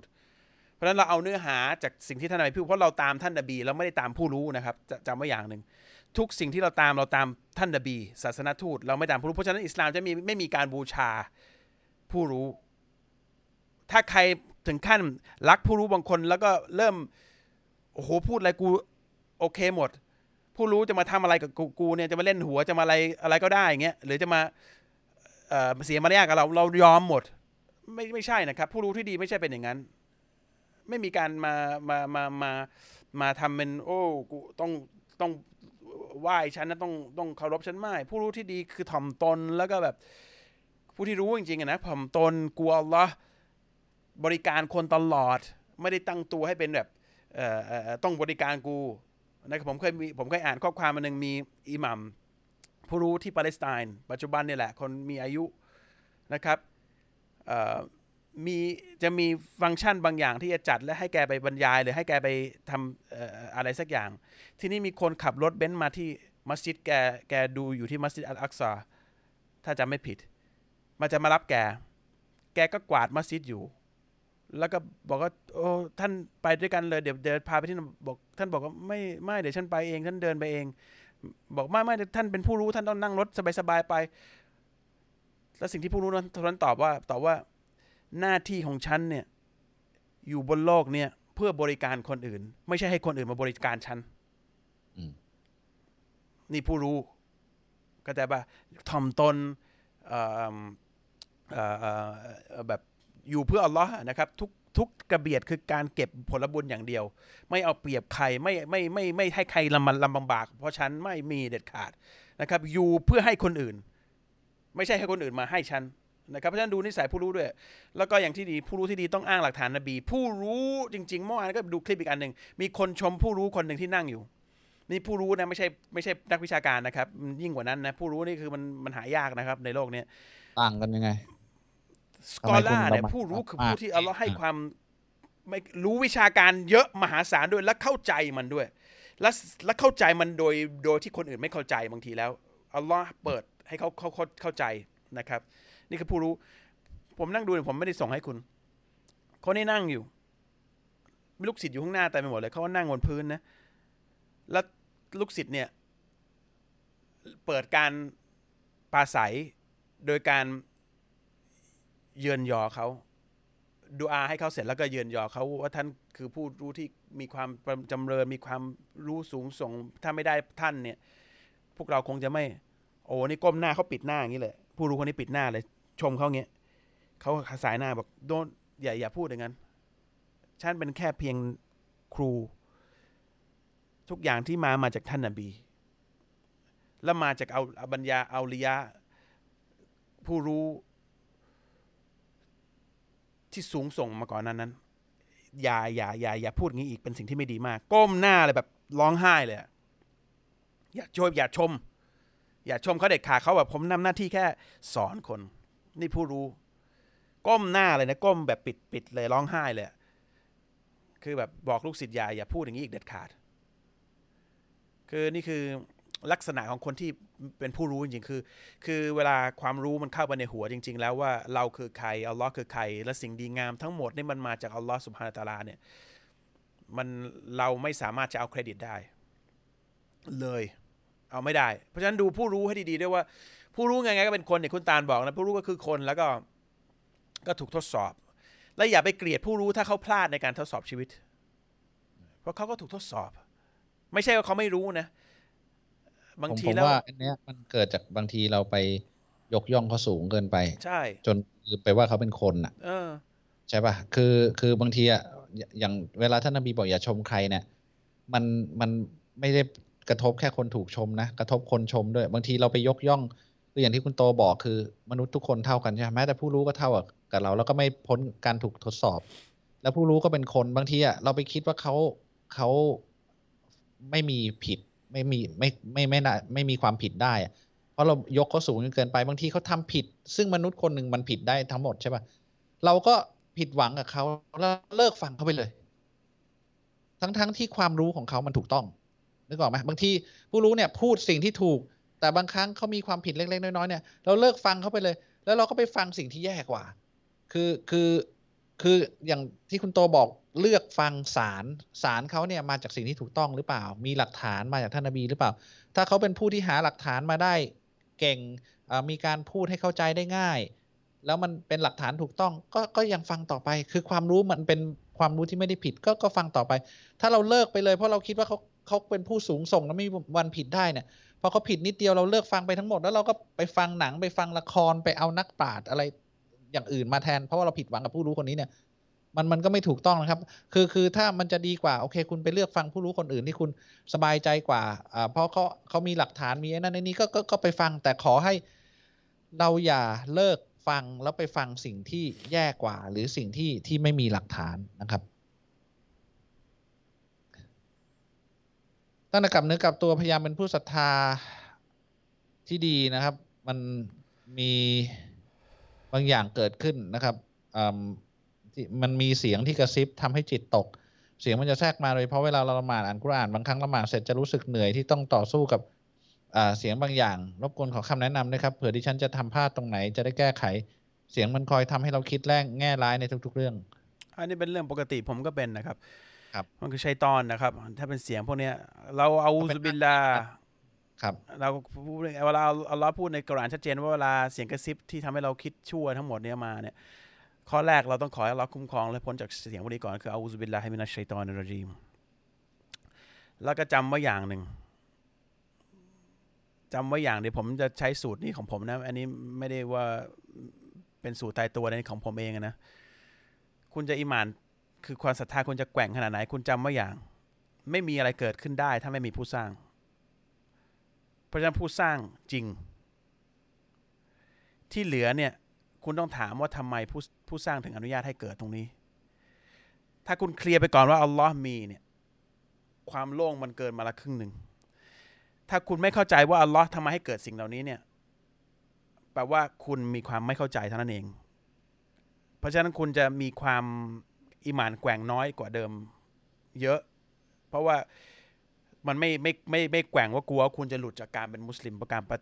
การปฏิเสธพระองค์ เพราะไม่มีอะไรเกิดขึ้นได้ถ้าพอเราไม่สร้างอันนี้ ไม่มีใครไม่มีใครที่จะปฏิเสธตรงนี้ได้ทำไมอัลลอฮ์ถึงทำให้เกิด เพราะฉะนั้นคุณต้องต้องต้องเบรกตรงนี้ แล้วก็พิจารณาตัวเองว่าตัวเองทำผิดอะไรก่อนนะครับ เราทำผิดอะไรก่อน แต่ส่วนใหญ่ผมบอกไม่รู้นะคุณตาน่าจะเห็นด้วยกับผมนะ ส่วนใหญ่เวลาเราแกว่งเราจิตตกเนี่ยเพราะเราไม่ได้อ่านกุรอาน ไม่ได้ใช่อ่านคำแปลกุรอาน ส่วนใหญ่นะ คือเราไม่สม่ำเสมอในอ่านกุรอาน เวลาผมจิตตกเพราะว่าเอ่อเอ่อไปทำอย่างอื่นซะจนลืมอ่านกุรอานวันนั้น หรือวันอะไรก็แล้วแต่เนี่ย ไม่ท่านอ่านไม่ได้เลยอ่าสักทันวันทีเลยชัยชัยตอนเข้ามาปุ้ม ทันทีเลยเล็กๆน้อยๆมันมันมันเข้ามาถูกจังหวะมากนะครับเอ่อผมว่าแก้ที่ตรงเนี้ย มันจะทำถ้าเราอ่านทุกวันเนี่ย นี่คือปฏิหารย์กุรอานเราจะอัลลอฮ์จะให้เราเข้าใจ ความยิ่งใหญ่ของอัลลอฮ์เวลาเราเข้าใจความยิ่งใหญ่ของอัลลอฮ์มากขึ้น มากขึ้นมากขึ้นเนี่ยและความใกล้ชิดของเรามากขึ้นมากขึ้นมากขึ้นเนี่ย จิตตกยากครับ ไม่มีทางจิตตกอะมันไม่มีอะไรสำคัญไปกว่าการเรารู้ว่าเรามีผู้สร้างมันไม่มี แล้วมันมีบางทีเราคิดไปเองแล้วมันก็จะมันจะมันจะคิดไม่ได้ไม่ถึงหรอกว่าอัลลอฮ์คือคือคือคือคือคือคือคือใครอะนะแต่ว่าต้องอ่านกุรอานที่แปลนะผมว่ามันจะทำให้เรา มมันมันจิตตกไม่ได้ ผมผมอ่าน ผมจิตตกเมื่อไหร่ผมเปิดกุรอานทันทีเลยแต่ผมรู้เลย ผมห่างกันละอ่านอ่านหน้าสองหน้าอ่านแล้วผมโอ้แบบอัลลอฮ์อยู่แค่นี้เองอัลลอฮ์ฟังผมอยู่ แล้วผมก็เออขอดูอาให้อัลลอฮ์เนี่ยอัลลอฮ์กำจัดชัยตอนนี้ออกไปหน่อยนะครับ ดึงดึงกลับมาสู่เราต้องใกล้อัลลอฮ์เราเราใกล้อัลลอฮ์เมื่อเราเราเราเมื่อไหร่อัลลอฮ์เราจิตไม่ตก ถ้าเราจิตตกเพราะเราเราห่างอัลลอฮ์ผมว่ามีแค่นี้แหละ ที่คุณโตพูดมีมีผมว่ามันเป็นแก่นหลักของเรื่องนี้เลยนะ คือ ถ้าเราเข้าใจว่าล้อยิ่งใหญ่ขนาดไหนเนี่ย เราจะไม่ต้องการเข้าใจอย่างอื่นอืมอ่าเราเราจะรู้ว่าไอ้สิ่งที่เราไม่เข้าใจเนี่ยเพราะเราไม่เข้าใจ แต่อัลเลอฮ์เข้าใจ คืออัลเลอฮ์รู้ในสิ่งที่เราไม่รู้ คือถ้าถ้าเราเรารู้ว่าอัลเลอฮ์ยิ่งใหญ่ขนาดไหนหลายหลายครั้งเนี่ย การที่ห่างกุรอานเนี่ย มันทำให้มันมีมันมีสิ่งหนึ่งที่เรียกว่านัฟซูหรือว่า เป็นอีโก้ในตัวเราเนี่ย เราต้องการจะเข้าใจอย่างนี้ทำไมอัลลอฮ์ไม่อย่างนั้นทำไมอัลลอฮ์ไม่อย่างนี้เออคือเอาเหตุผลอะไรไม่รู้แล้วแล้วชัยตอนจะมาถูกจังหวะเนี่ย มันจะมาค่อยๆทำให้เรื่องพวกนี้มันใหญ่ขึ้นใหญ่ขึ้นในหัวเรานะครับ ซึ่งซึ่งซึ่งมันจริงส่วนหนึ่งมาจากอีโก้เราด้วยแหละพยายามจะเข้าใจว่าอย่างนั้นอย่างนี้แต่ทำไมถึงไม่เข้าใจทำไมอย่างนั้นอย่างนี้ พอเราไม่เข้าใจกลายเป็นว่า เราไม่เชื่อมั่นเนี่ยเราซึ่งจริงอะถ้า เรารู้วันนี้นะเราเรารู้ในสิ่งที่เราไม่รู้ แล้วเราถ้าเราเข้าใจว่าเรายิ่งใหญ่ขนาดไหนเนี่ยเราเราจะรู้ไปเลยว่าสิ่งที่เราไม่เข้าใจ เพราะเราไม่เข้าใจแค่นั้นเองนะครับ แล้วก็อันนึงเนี่ยท่านนบีสุลต่านสลัมบอกว่า อันนี้ผู้รู้ผมเคยฟังผู้รู้นะ เวลาเราพูดอาอูซุบิลลาฮิมินัชชัยตอนิรรจีมเนี่ยเราไม่ได้พูดให้เป็นลมผ่านปากออกมา คือการพูดอาอูซุบิลลาขอความคุ้มครองจากพระองค์จากชัยตอน ที่ถูกสาปแช่งใช่ปะคือเวลาเราขอความคุ้มครองเนี่ย เรารู้ว่าเรายิ่งใหญ่ขนาดไหนคุ้มครองเราได้ และชัยตอนต่ำต้อยขนาดไหนที่ทำอะไรเราไม่ได้ คือมันต้องออกจะมาจากความรู้สึกนี้จริงๆนะ ว่าเรายิ่งใหญ่ที่จะคุ้มครองเราจากชัยตอนได้ และชัยตอนต่ำต้อยเกินกว่าที่จะทำเราได้ อะไรเราได้ถ้าเราเอ่อสะจะจะคุ้มครองเรา คือมันมันต้องออกมาด้วยด้วยความรู้สึกนี้จริง ๆ เนี่ย แล้วมันมันถึงจะได้ผลนะครับ หลายหลายครั้งแต่ก่อนผม ผมก็อูซุบิลลาฮิมินัชชัยตอนรจีมคือคือพูดออกมาโดยที่บางทีเราไม่รู้ด้วยซ้ำว่าเราพูดอะไรออกมานะไม่มัไม่รู้มัถึงมันน้ำหนักของมันไงเออใช่น้ำหนักมันหนักมากอะ่ะ ขอความคุ้มครองจากอัลลอฮ์ซึ่งรู้ว่าพระองค์ยิ่งใหญ่ขนาดไหน จากชัยตอนที่ถูกสาปแช่ง ถูกพระองค์สาปแช่งคือ มันเป็นเป็นผู้ต่ำต้อยที่ ที่อัลลอฮ์สาปแช่งไปแล้วอะ่ะใช่ไหมคือคือทำไมเราจะคุ้มครองจากมันจากเอ่อเราจากมันไม่ได้นะครับเอ่อ เนี่ยขออัลลอฮ์ให้หายจากโรคทางกาย โดยไม่กินยารักษาได้ไหมครับ ได้ผมมาขอ ผมบอกอัลลอฮ์ขอช่วยรักษาได้โปรดรักษา ผมโดยที่ไม่มีหมอคนไหนรักษาได้ ขอได้นะ แต่ว่าถ้าถ้ามี step ก็ใช้อ่า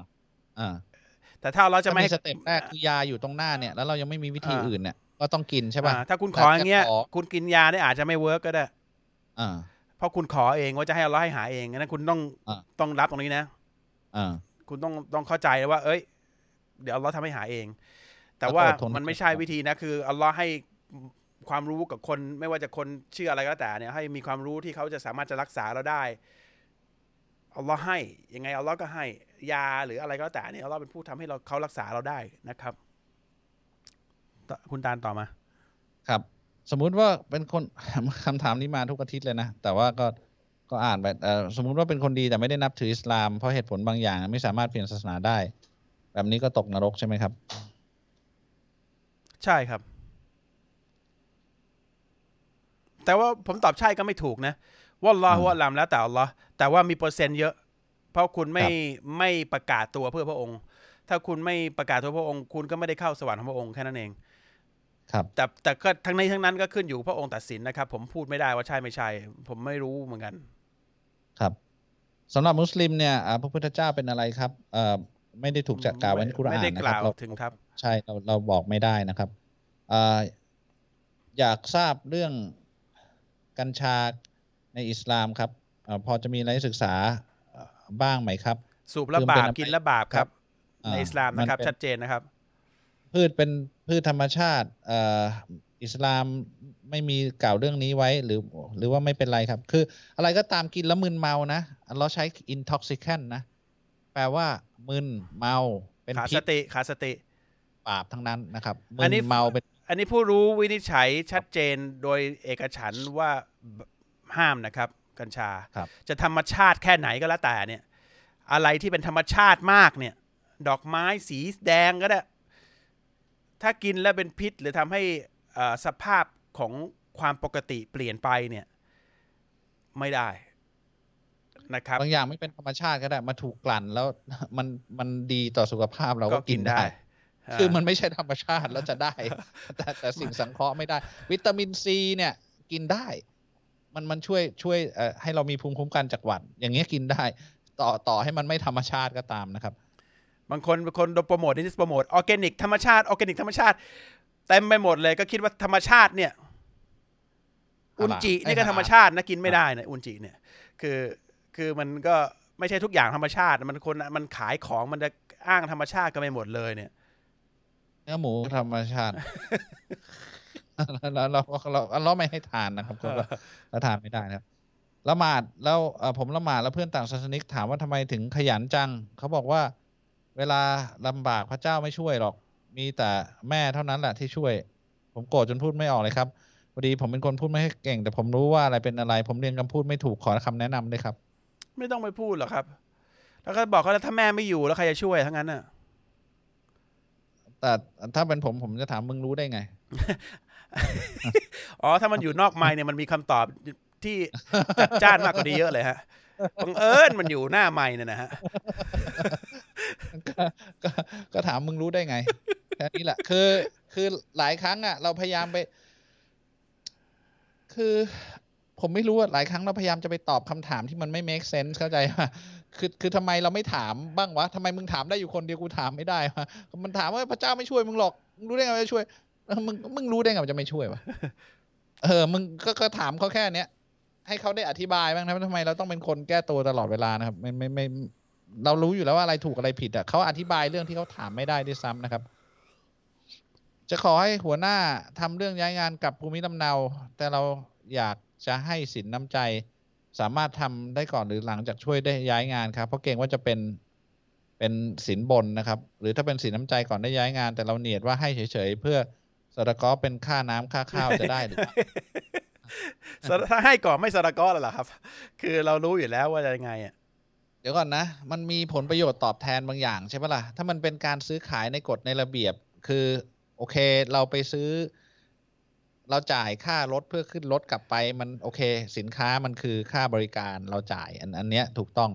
แต่อันเนี้ยเขาจะช่วยให้เราไปทำนั่นบางนี่โดยอาศัยหน้าที่การงานของเขาเนี่ย มันไม่ได้เป็น มันไม่ได้เป็นสินค้าเข้าใจใช่ปะเราจะไปให้เขาไม่ได้นะครับ มันมันมันยังไงมันก็ไม่พ้นเรื่องเรื่องของการเป็นเป็นสินบนไม่มากก็น้อยนะครับ อ่าถ้าล้อเป็นผู้สร้างเป็นไปได้ไหมอ๋ออันนี้อันนี้ตอบไปแล้วนะครับอ่าเป็นคนต่างศาสนิกนะครับอ่าตอนนี้มีแฟนซึ่งเป็นต่างศาสนิกเช่นเดียวกัน ตามศาสนาอิสลามมีแฟนไม่ได้ ผมก็เลยอยากจะไปขอให้ถูกต้อง แต่ว่าทางฝั่งหญิงเรียกสินสอดจำนวนหนึ่ง ซึ่งมากพอสมควรแต่รายได้ของผมมีไม่มาก ถ้าเก็บก็คงต้องใช้เวลานาน ซึ่งไม่อยากไปกู้เงินอยากทราบว่าตำหลักศาสนาอิสลามมีการบอกเงื่อนไขของสินสอดยังไงบ้างครับ แล้วผมควรหาทางออกยังไงดี อิสนี่ลามไม่ใช่เนี่ยมุสลิมนะอะไรนะ ไม่ใช่มุสลิมใช่ป่ะอ่า แต่อิสว่าเขาเขาฟังแล้วก็แบบฟังอยากเอาหลักการอิสลามไปใช้ในชีวิต อ่าเอ่อในในอิสลามเนี่ยสินสอดเนี่ยคืออิสลามท่านนบีมุฮัมมัดสุลตัลลัมศาสนทูตบอกอย่าทำเรื่องแต่งงานให้เป็นเรื่องที่ยากนะครับ แล้วก็สินสอดเนี่ยมีเอาไว้ไม่ได้อวดคนมีเอาไว้เพื่อให้ผู้หญิงนะไม่ได้ให้พ่อแม่ผู้หญิงนะ ให้ผู้หญิงฝ่ายหญิง เพราะฉะนั้นเอ่อเอ่อ ถ้าผู้หญิงจะไม่เอาก็ได้ แต่ประเด็นคือคือส่วนใหญ่มันกลายเป็นประเด็นของการที่เชิดหน้าชูตา เพื่อให้คนดูในสังคม แล้วก็หลอกสังคมกันไปอะไรเงี้ยทีนี้ในอิสลามอะต่ำสุดให้ให้ให้ให้เท่าไหร่นะตาลประมาณร้อยไม่อ่าต่ำร้อยห้าสิบาทอะไรเงี้ยครับร้อยี่ห้าบาทร้อยยี่ห้าร้อยร้อยร้อยยี่ห้าบาท ต่ำสุดเอ่อก็ได้ก็ได้ หรือถ้าผู้หญิงไม่เอาก็ได้อ่า แล้วก็อย่าทำให้เป็นเรื่องลำบากนะครับ เพราะว่าการแต่งงานที่ถูกท่องถูกต้องเนี่ยตามหลักการเนี่ยสำคัญกว่าการที่จะให้คนรู้ว่ามันเรารวยกันแค่ไหนนะครับ แล้วก็ความจำเริญจะมาหรือการมั่งมีจะมาจากการทำให้ถูกต้องก่อนนะครับ อันนี้ผมพูดอย่างนี้ไม่ใช่ว่ามุสลิมเนี่ยที่เป็นมุสลิมเนี่ยเเขาจะไม่เรียกร้องแพงๆนะผมก็ไปขอหลายคนแล้วเราก็พยายามมาเรียกร้องแบบหนักๆมากเหมือนแบบ เหมือนเหมือนลูกสาวเป็นของที่ต้องขายอะไรเงี้ย ผมก็ไม่เข้าใจเหมือนกันนะครับ ส่วนตัวผมอะถ้าลูกสาวผมมาแต่งงานน่ะ ผมไม่เอาอะไรหรอก มันเป็นเรื่องการอวดล้วนๆแหละอ่าผมผมไม่ผมไม่เอาอะไรหรอก ผมดูว่าไอ้คนคนที่จะมาขอเนี่ยเป็นยังไงมากกว่าเอ่ออแค่นั้นพอ เพราะว่าเอ่อนั่นสำคัญที่สุดนะครับเอ่ออิสลามในหัวใจเขาเป็นยังไงเขาจริงหรือเปล่า อันนี้สำคัญ ถ้าเป็นคนเก้มาเนี่ย แล้วก็สามารถที่เอาเงินที่ผมเรียกสูงๆ มาขอลูกสาวผมได้เนี่ย ผมจะยกให้เหรอค่าของลูกสาวมีแค่นี้เหรอคือคนที่มันดีๆ แล้วเขาถูกทดสอบ โดยการยังไม่มีเนี่ยเราเราไม่ให้เหรอลูกสาวนะครับ เพราะฉะนั้นอันนี้ในอิสลามในเรื่องวัตถุมันไม่มีความหมายหรอกนะครับ โดยเฉพาะสมัยท่านนบีมูฮัมมัดสลัมซอฮาบะเนี่ยไม่ไม่ใช่เรื่องนะครับ มีก็ให้ไม่มีก็เขาก็ไม่สนใจ แต่มีแค่ไหน ถ้าไม่มีพระเจ้าในใจนะเขาไม่มีวันยกให้ ไม่มีวัน คุณจะเป็นรวยล้นฟ้ามาเป็นฟิรเอาน์มาเลยก็ได้ เป็นฟาโรห์มาเลยก็ได้ ไม่มีทางนะครับค่าของลูกสาวเรามันไม่ได้มีแค่แค่แค่เศษสตังค์ของคนไม่ใช่นะครับ เพราะฉะนั้น ในอิสลามเป็นอย่างนี้นะครับ คุณโตเขาเคยมีเรื่องเล่าคือจะมีคนให้เราไปช่วยเป็นเป็นผู้หลักผู้ใหญ่ไปไปสู่ขอให้บ่อยนะคุณโตเขาทุกครั้งที่ไปเนี่ย คุณโตเขาจะไปด้วยการที่รู้ว่าคุณภาพของคนที่ไปขอเนี่ยเป็นยังไงใช่ปะเป็นผู้ศรัทธาเอ่อมีการทำอิบาดาดี เป็นมวลรับศาสนกิจอ่าอ่าศาสนากิจทำ ดีเป็นคนดียังไง เป็นคนรักษาคำพูดยังไง เป็นคนเอาจริงเอาจังยังไง เราไปเพื่อที่จะได้บอกว่าสิ่งเหล่าเนี้ยเป็นสิ่งที่ดีนะสำหรับผู้ที่จะเป็นผู้นำครอบครัว รับเขาไว้เถอะให้เป็นผู้นำครอบครัวนะ ให้เขาได้เป็นผู้ดูแลแทนผู้ปกครองเขา เพราะว่าหลักการในหลักการอิสลามเนี่ย คนผู้ชายที่ไปขอเนี่ยก็คือคนที่ไปรับลูกสาวเขามาดูแล ใช่ปะผู้พ่อจะต้องมอบ สิทธิในการดูแลชีวิตของผู้หญิงคนนี้ให้กับผู้ที่มาขอ เพราะฉะนั้นเนี่ยคุณภาพของผู้ที่มาขอมันย่อมสำคัญที่สุดถูกปะก็พูดพูดพูดพูดโหเราก็คิดว่าโอเคเราเรามานี่เพื่อเพื่อที่จะพูดให้รู้ว่าคนคนนี้เป็นยังไง แล้วเขาเขาจะได้อุ่นใจในการที่จะรับให้ให้ยกลูกสาวให้คนคนเนี้ยพอพูดจบจะให้เท่าไหร่ ผมบอกนะผมรอข้างนอกแล้วกันมันคุยกันเองแล้วกัน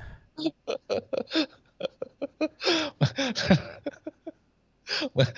เหมือนเขารออยู่ว่าว่าเมื่อไหร่จะพูดจบ ไม่เขาไม่ได้บอก แล้วแล้วเท่าไหร่อะผมก็ ผมแบบผมแบบเออมึงหมายความว่าไงวะ คือในใจผมแบบเชื่อผมไม่ค่อยเชื่อหูตัวเองจริงๆนะ ว่าเขากล้าถามอะ บอกว่าตกลงเท่าไหร่อะ ผมว่ากู ผมไม่หันหน้าหาคุณตาก่อนแล้วแบบกูฟังผิดว่าถ้ากูถามว่าเอ่อนี่คือเรียกค่าตัวหรืออะไรเนี่ย มันจะเสียมารยาทป่าวะ แต่ผมก็ถามอันนี้หมายถึงค่าสินเมื่สออไหดร่ป่ะอ่าเมื่อไหร่หรือเปล่าเออคุณคุณโตถามบอกเมื่อไหร่เปล่าเออก็ตกลงในวันนะเออเมื่อไหร่ใช่ป่ะไม่ใช่ เท่าไหร่ อ๋อเท่าไหร่เหรอแปลว่าสินสอดใช่ไหมจะเอาอยากได้เท่าไหร่ใช่ป่ะบอก ใช่ อ๋อโอเคคุยกันเองเลยกูไปก่อนละผมไปข้างนอกก่อนละ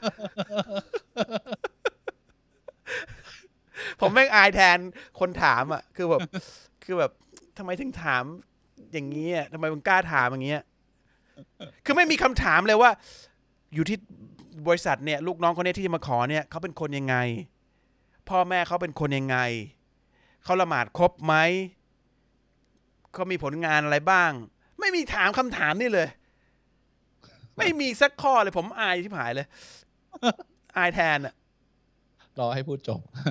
ผมพูดตั้งนานพยายามจะบอกว่าเขาดียังไง เท่าไหร่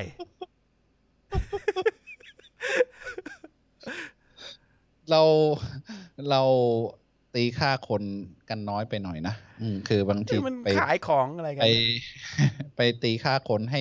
เท่ากับวัตถุเนี่ย มันมันมันน่ะเป็นเรื่องน่าเศร้านะครับ เป็นต่างศาสนิกนะครับ ทำความดีในคืนไลลาตุนกอดัตเนี่ย ได้ผลบุญมากกว่าพันเดือนจริงหรือเปล่าครับ คืนคืนนะคืนนะอ่า คืนไลลาตุลกอดัรได้ผลบุญมากกว่าพันเดือน ใช่ใช่ครับมีมีอันนี้ทุกพูดไว้อในย่างกุรทุอากทุกอย่างที่ทำในทั้งคืนนั้นอะ จะมาคูณเท่ากับทำอยู่อย่างนั้นเดี๋ยวพันเดือน มากกว่าพันเดือนนะอ่ามากกว่าพันเดือน ไม่ใช่ว่า limit แค่พันเดือนนะมากกว่าอะนั่นคือ limit ต่ำสุด อ่าพันพันเดือนนี่เป็นแค่เส้นบอกว่า ต่ำสุดมันจะเหนือไปจากนั้นอ่าอ่า ซึ่งซึ่งเรามีชีวิตเราทำไม่มีทางถึงอย่างนั้นได้ ถ้าเราเราทำอยู่ทุกวันเนี่ย เราอายุแปดสิบเนี่ยทำได้ทั้งทั้งทั้งทั้งวันหรือเปล่าไม่มีทาง อันนี้ได้เท่ากับพันเดือนไอ้พันเดือนนี่คือในแต่ละวันของเดือนนี่คือยี่บสี่ชั่วโมงนะใช่ ไม่ไม่ไม่ใช่วันละเราละหมาดวันละหนึ่งชั่วโมงรวมกันห้าเวลาเนี่ยไม่ไม่ไม่ใช่แค่นั้นนะครับ นี่คือแบบทำความดีทุกวินาทีนะ มันมันยิ่งใหญ่มากครับ พระเจ้าของชาวคริสต์กับอ่ามุสลิมเนี่ย ใคร ใครเป็นผู้สร้างกันแน่ครับ ผมงง พระเจ้าคือพระเจ้าอันนี้นะครับครับดั้งเดิมของคริสเตียนดั้งเดิมที่ถูกต้องนะคือ ท่านเยซูเนี่ยบอกพระเจ้าคือองค์เดียว คือท่านเดียว นี่คือพระเจ้าที่เหมือนกันคืออัลลอฮ์แต่หลังหลังจากท่านได้กลับถูกเรียกกลับขึ้นไปเนี่ย คนก็ดันไปบูชาตัวท่านเป็นพระเจ้าบนดิน อันนี้ไม่ใช่พระเจ้าแล้ว ซึ่งท่านเองก็ไม่มีหลักฐานว่าพูดในคัมภีร์ของชาวคริสต์ว่าท่านเป็นเป็นบอกกับตัวเองเป็นพระเจ้า ทั้งที่ท่านพูดในในในไบเบิลเนี่ยว่าท่านคือศาสนทูต ทีเนี้ยอันนี้คือข้อแตกต่างระหว่างคริสต์กับอิสลามนะครับ แต่พระบิดาที่เขาพูดถึงในในในในในในคัมภีร์ของคริสต์ก็คือพระผู้เป็นเจ้าคืออัลลอฮ์นั่นคือ ผู้เดียวที่ท่านเยซูเนี่ยก้มลงกราบเนี่ยในไบเบิลที่เขียนว่าท่านเยซูก้มลงกราบพระผู้เป็นเจ้าแล้วขอให้ช่วยเนี่ยอย่าให้ทอดทิ้งท่านเนี่ยนั่นคืออัลลอฮ์พระเจ้าองค์เดียวกัน พระเจ้าส่งศาสนทูตมาเนี่ยหลายท่านไม่ใช่แค่สองศาสนานี้ ก่อนหน้านี้ก็มีอีกโมเสสก็มีอิบราฮิมก็มีอะไรวะสลัมทั้งหมด1นึ่งแสนสองหมื่นสี่พันกว่าศาสนทูตนะครับ คือพระเจ้าองค์เดียวที่ส่งศาสนทูตมาหลายท่านเพื่อให้บอกถึงตัวพระองค์ ให้มนุษย์ได้ตระหนักไว้ว่าพอตายไปแล้วเนี่ยจะถูกตัดสิน แล้วพระองค์จะเป็นผู้ตัดสิน แล้วจะให้บางคนที่เชื่อในพระองค์ขึ้นสวรรค์และบางคนที่ไม่เชื่อในพระองค์ลงนรก เพราะฉะนั้นการจะเลือกเนี่ยต้องดูสิ้นสุดเนี่ยศาสนทูตท่านสุดท้ายเนี่ยสรุปแล้วเนี่ยอยู่ตกไปที่ศาสนาที่เรียกว่าอะไร เพราะนั่นคือ ไม่มีการบิดผิวแล้ว แล้วก็จบและการส่งสารมาแล้ว แค่นั้นเองนะครับ แต่ว่าในอิสลามเนี่ยเชื่อว่าอัลลอฮ์คือพระเจ้า ศาสนาทูตท่านสุดท้ายคือท่านนบีมุฮัมมัดสุลตัลัมศาสนาศาสนาทูตท่านก่อนนั้น คือเยซูอะลัยวะสลัมท่านศาสนาทูตท่านก่อนนั้น นบียะฮยา ในยุคในการนบีอะไรก็ว่ากันไปไล่ไปเรื่อย เชื่อหมดนะครับ เชื่อหมดว่าเป็นศาสนาทูต แต่มุสลิมไม่ได้บูชาศาสนาทูต มุสลิมบูชาผู้ส่งศาสนาศาสนทูตมานะครับเรื่องในไบเบิลที่ถูกต้องเนี่ยในกุรอาน clarify บอกชัดเจนหมดแล้วนะครับเพราะฉะนั้นเรื่องหลาย ๆ เรื่องบางทีคริสเตียนยังไม่รู้โดยซ้ำแต่มุสลิมจะรู้ละเอียดกว่าในกุรอานนะครับละเอียดกว่าว่าแม้กระทั่งถึงคำพูดของท่านนบีซาหรือเยซู อะไรวะสลัมพูดอะไรกับสาวกของท่านพูดอะไรกับคนบ้าง เป็นคำพูดที่อัลลอฮ์ บอกผ่านศาสนทูตท่านสุดท้ายมาว่าเกิดอะไรขึ้นในยุคที่ท่านนบีเยซูเนี่ยยังอยู่บนโลกนี้นะครับ เอาเป็นว่าศาสนาทุกศาสนาที่นับถือพระเจ้าองค์เดียว ที่เชื่อว่ามีพระเจ้าองค์เดียวนะ เป็นพระเจ้าองค์เดียวกันหมด เป็นพระเจ้าองค์เดียวกันหมดพุทธเออคริสคริสอิสลามคริสยิวมีพระเจ้าองค์เดียวนะครับ แล้วก็คริสศาสนาคริสต์ปัจจุบันที่เรียกว่าตัวเองเป็นคริสตศาสนาเนี่ย เป็นเป็นคนละเวอร์ชั่นกับต้นต่อนะครับ โอเคอืมเหลืออีกสามนาทีได้อีกคำถามหนึ่งนะครับ อันอันนี้ผมว่าดีนะ เรารู้จักพี่ที่ทำงานคนหนึ่งเป็นมุสลิม แต่พี่เขาไม่คุมฮิญาบมาทำงาน ไม่ใส่เสื้อผ้า ไม่ใส่เสื้อผ้าด้วยเหรอไม่ไม่ใส่เสื้อผ้าปกปิดอ๋อปิดเนื้อหนังคือเหมือนแบบแต่งตัวที่ที่แบบ อ่าอะไรอะ ไม่ไม่ชิดเหมือะอนไม่ไม่ชิดอะอ่าไม่ไม่มิดชิดนิดนึงอะแบบนี้ถือว่าเป็นบาปใหญ่ด้วยไหมคือเอาจริง ๆ เนี่ย เราเป็นต่างศาสนิกเนี่ย เรายังกลัวบาปแทนพี่เขาเลย บาปครับ อ่า บาปแน่นอนครับ ครับโอเคหนึ่งผมในเยสัญญาณวัน ผมผมเนี่ยผมผมอ่าผมเจอพี่น้องต่างศาสนิกพูดอย่างนี้นะ ผมแบบ ผมรู้สึกสองอย่างในขณะเดียวกัน รู้สึกดีมากแล้วรู้สึกเสียใจมากอืม ผมเสียใจมากเพราะทำไมมุสลิมเราถึงไม่ไม่ทำไมถึงพยายามเป็นอย่างอื่น ที่ที่ไม่ใช่สิ่งที่ควรจะเป็นพยายามเหลือเกินเลย แล้วรู้สึกดีใจมากก็คนอื่นๆ ที่เห็นความดี และอินชาอัลลอฮ์วันหนึ่งจะได้เป็น มันมีสองความรู้สึกทุกตลอดเวลามีมีคนอย่างเงี้ย แล้วผมเห็นชัดเจนว่าเวลาพูดอัลลอฮ์พูดชัดเจนว่าอัลลอฮ์จะให้คนที่เรียกตัวเองมุสลิมเนี่ย หลุดออกไปที่ที่ฝ่าฝืนแล้วเราจะเอาเอาคนกลุ่มใหม่ที่ไม่ใช่มุสลิมอะให้มาเป็นมุสลิม แล้วเป็นชาวสวรรค์แทนแต่คนนี้เขาแยกแยะถูกต้องนะคำสอน เนี่ยผมผมของอิสลามเนี่ยผมเห็นเลยมันเป็นอย่างเงี้ยแล้วก็คนต่างศาสนิกตอนนี้เข้าอิสลามกันมหาศาล แล้วคนมุสลิมก็จะเละเทะกันออกไป ผมเห็นกับตาแล้วเวลาพูดในกุรอานชัดเจนนะว่าโอ้มันอืมมุสลิมพยายามทำตัวเหมือนคนที่ไม่มีพระเจ้า ส่วนคนที่เป็นไม่คนที่ไม่เคยมีพระเจ้า กลับมีพระเจ้า แล้วทำตัวเป็นคนที่พระเจ้ารัก จริง ๆ แล้วมันขึ้นอยู่กับอัลลอฮ์แหละว่าใครจะเป็นอะไรนะครับ เพราะฉะนั้น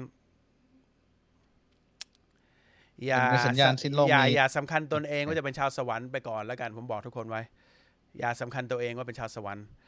นะครับอิบลิสจะอยู่บนสวรรค์ก่อนนะตกเป็นชาวนรกตลอดกาลนะอิบลิสอย่าลืมนะครับ ผมผมไม่ถามคำถามต่อไปกัน ผมถามความเห็นคุณโตนิดหนึ่งคุณคิดว่าคนแบบเนี้ยเขานึกถึงสวรรค์ด้วยซ้ำปะผมไม่รู้เหมือนกันมันนึกถึงอะไร ไม่แต่แต่ว่าทำทำตัวอย่างนี้แล้วยัง ผมว่าคนพวกนี้ไม่ได้คิดถึงเรื่องสวรรค์นรกด้วยซ้ำใช่ป่ะคือคือคนคนที่ทำตัวผิดไปหมด คือกฎเกณฑ์อะบอกว่าฉันเป็นมุสลิมนะอ่าจะเป็นด้วยพ่อแม่เป็นหรืออะไรก็ตามเนี่ยแต่ไม่ทำอะไรตามที่อัลเลอฮ์บอกเลย แบบอยู่ในสังคมเหมือนกับฉันไม่ได้มีตัวตนเป็นมุสลิมเนี่ย ผมว่าสำหรับผมนะ คนพวกนี้ไม่ได้คิดด้วยซ้ำว่า ฉัน ไม่ได้คิดถึงโลกหน้าด้วยซ้ำอะถึงได้กล้าทำตรงนี้นะมาคนพวกนี้คิดคืออย่างเดียวทำยังไงอ่าให้คนที่อยู่รอบข้างเขายอมรับเขา เขาคิดอยู่อย่างเดียว ก่อนจะไปทำงานเนี่ยแต่งตัวทำยังไงให้ใครก็ได้ที่เขาให้คนอื่นเขาคิดว่าเรารักเราหน่อยเหอะ ส่วนตัวผมคิดว่าคนพวกนี้เป็นปมด้อยและขาดความอบอุ่นหน่อยหนึ่งอืมส่วนตัวนะ แล้วก็ไม่เห็นคือ ungrateful ภาษาอังกฤษเขาเรียกแปลว่าไม่กระตันยูรู้คุณเขาไม่รู้ว่าสิ่งที่อัลลอฮ์ให้เขามากับบนตักเขามากับมือเนี่ยเขามีอะไรอยู่อืมแล้วเขาไม่เคยพอใจในสถานะที่ที่เขาอยู่ แต่เขาออกจากสถานะนั้นไม่ได้ เนื่องจากเกรงใจพ่อแม่ เกรงใจญาตโกโหติกา แต่หัวใจเขาไม่ได้อยู่ตรงนี้แล้วล่ะ คือเขาต้องการความรักไม่ใช่จากพระผู้เป็นเจ้า แต่เขาต้องการความรักจากมนุษย์ สังสรรค์ทั้งหลายอินชาอัลลอฮ์เขาก็จะได้ ตรงนั้นไปคือถ้าพูดภาษาทั่วไปคือไม่ได้มีจุดยืนอะไรอะนะครับ ก็สี่ทุ่มละ คุณเอาไง นอนแล้วดีกว่า เพราะว่าพรุ่งนี้มีบรรยายเออผมง่วงมากด้วย ครับ ผม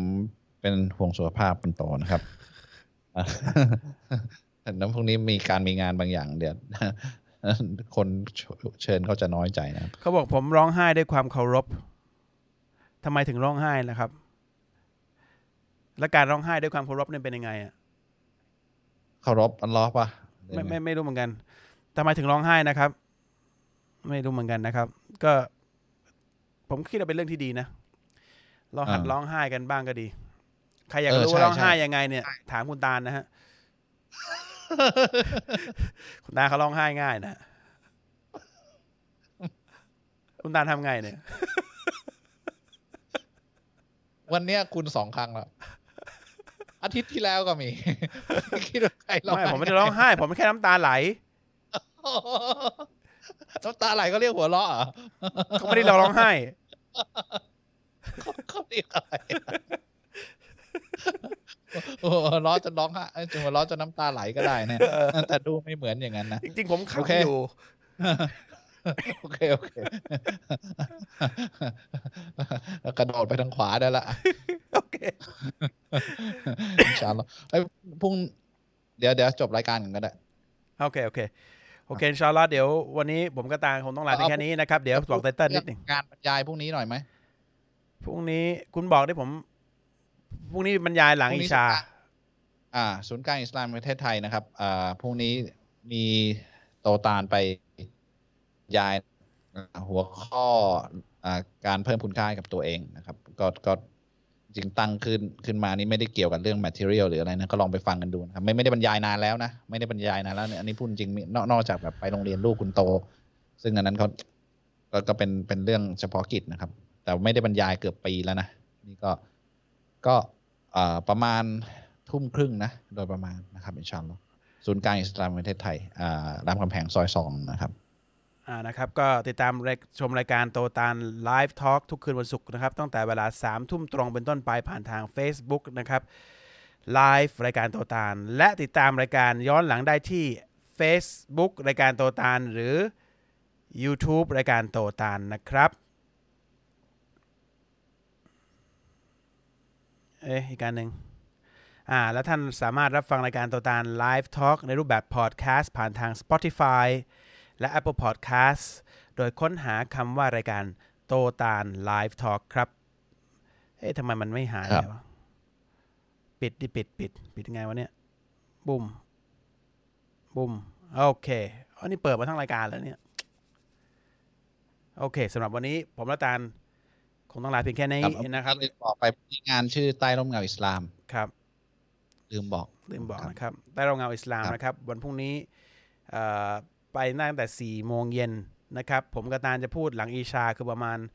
ทุ่มครึ่งนะครับ เป็นต้นไปนะครับอินชาอัลลอฮ์ครับอินชาอัลลอฮ์